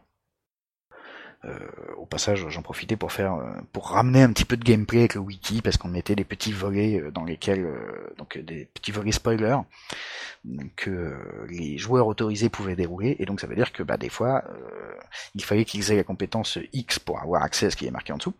Genre si vous y connaissez vachement en dressage de bêtes, euh, on va vous raconter comment fonctionne exactement la bestiole étrange dont on vous a parlé en clair dans le reste de la page. Mais parfois il fallait remplir des conditions plus, j'ai envie de dire, scénaristiques que ça pour avoir accès à l'information et ça incitait euh, notamment les joueurs euh, alors, bah, à jouer davantage pour en savoir plus ou parfois à utiliser ce qu'ils savaient dans les scénarios suivants. Bon, J'ai tendance à penser qu'un wiki, ça va euh, entraver la première lecture du scénario, que c'est génial pour la consultation, Alors, mais oui non, puisque le format de wiki n'aide pas du tout, on est bien d'accord. Pour la première lecture, c'est le carnage. Sauf que, à l'intérieur d'un wiki, tu peux mettre des pages de texte. Si tu rentabilises ton wiki, intelligemment, normalement, ta page d'accueil devrait être un sommaire digne de ce nom du contenu du wiki. Et un des trucs les plus hauts dans ce sommaire, ça doit être résumé du merdier. Donc, la page qui présente l'intrigue, ce que tu appelais synopsis tout à l'heure, en tout cas une espèce de sorte de résumé. Et euh, derrière, toutes les informations qu'on a. Mais donc, ça pourrait complètement marcher. Mais à mon avis, ça ne devient utile de transmettre un wiki, sachant qu'en passage, un wiki avec ses hyperliens est extrêmement facile à... euh, enfin, extrêmement facile, pas d'un point de vue technique, mais d'un point de vue conceptuel, à répercuter dans un PDF, Mhm. ne devient vraiment pertinent, ce wiki, euh, que si on est au moins au niveau de la campagne à mes yeux, et qu'il y a vraiment beaucoup d'informations. Peut-être je me trompe, mais globalement, euh, un scénar classique tient plutôt bien dans le format classique, il y a une raison. hein. On a évoqué euh, un peu plus tôt la possibilité de faire des scénarios en PowerPoint.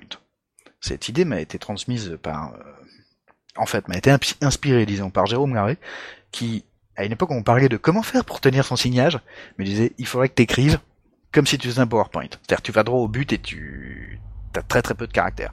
C'est qu'une fois que t'as établi ton espèce de PowerPoint de euh, ce que tu allais écrire, que tu peux recommencer à rédiger sérieusement et respecter ton signage parce que tu as déjà en gros chapitré, fait ton plan, etc.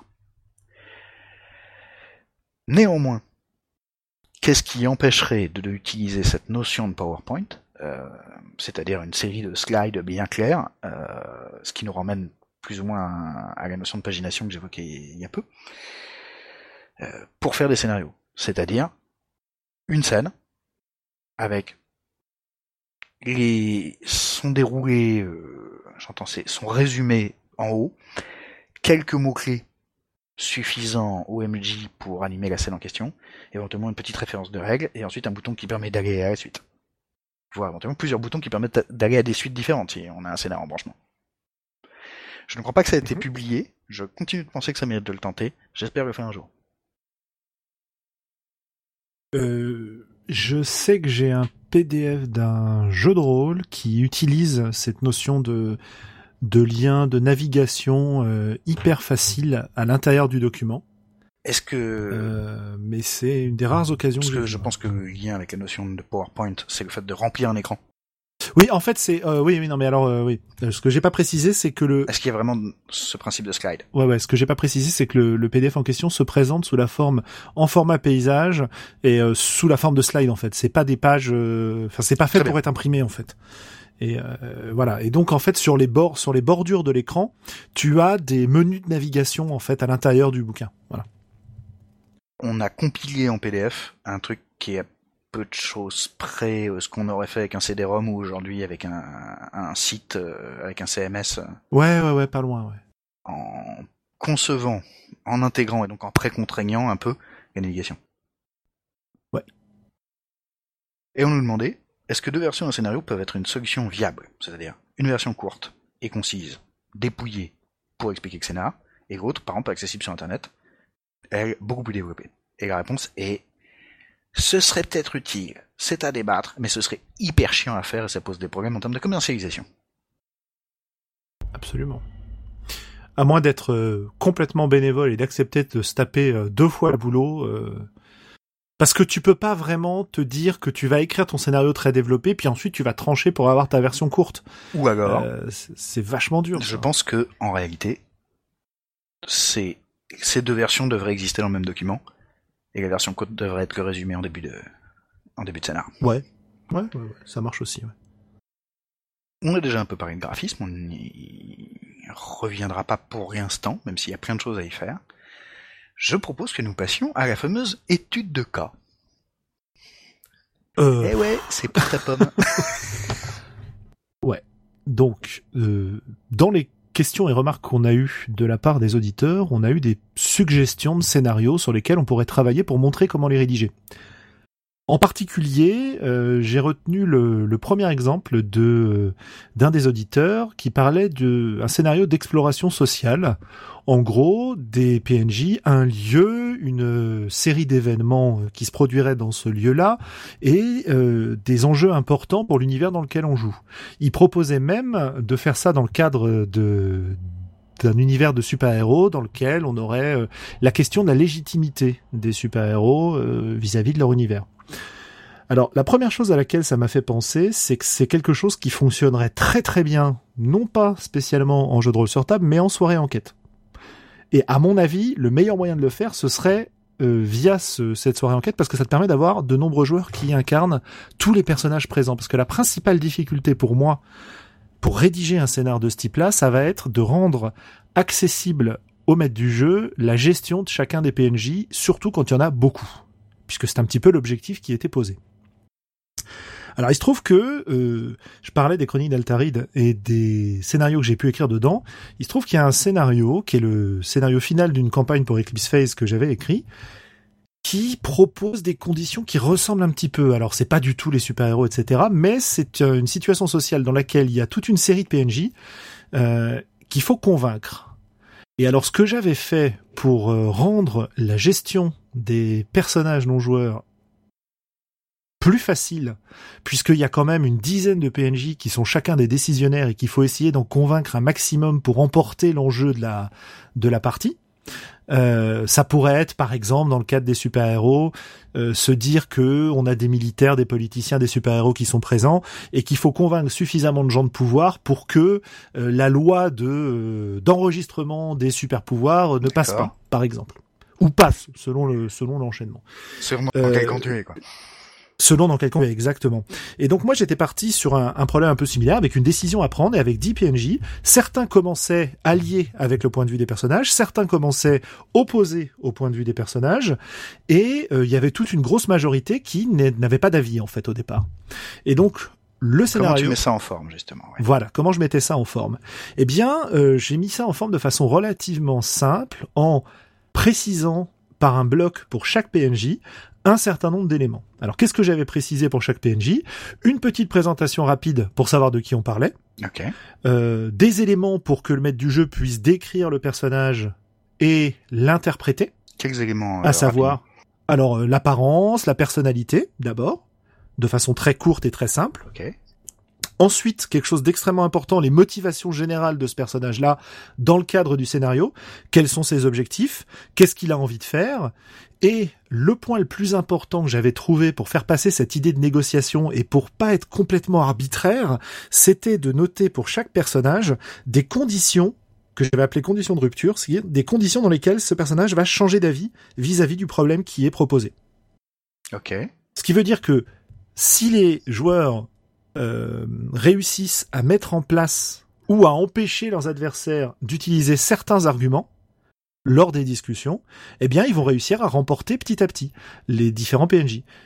Voilà. Et quels moyens ont les joueurs, via leur PJ, de découvrir ces fameux arguments? Alors, il y en a plusieurs, notamment. Alors bon, c'était pour Eclipse Face, donc tu avais tout un côté euh, ingénierie sociale éventuelle, réseau, réseaux sociaux, etc. Bon, ça c'était pas Oui. immédiatement euh, codé dans le scénario, mais en revanche, pour chaque PNJ, j'avais noté trois niveaux d'information qui était ce qui est facile à trouver sur ce personnage. En gros, vous allez consulter son profil Facebook, vous allez euh, tout de suite euh, euh, en déduire toutes ces informations. Ensuite, ce qui est difficile à trouver, c'est-à-dire des choses qui se soit qui, qui ne sont pas apparues souvent, soit qui sont un petit peu cachées sans être complètement secrètes. Et justement, le dernier point, c'est ce qui est secret.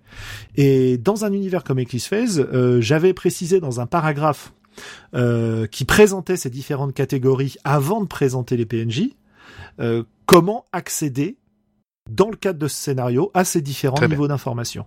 Donc tu avais effectivement Voilà. intégré le gameplay, c'est ce qu'on disait la dernière fois.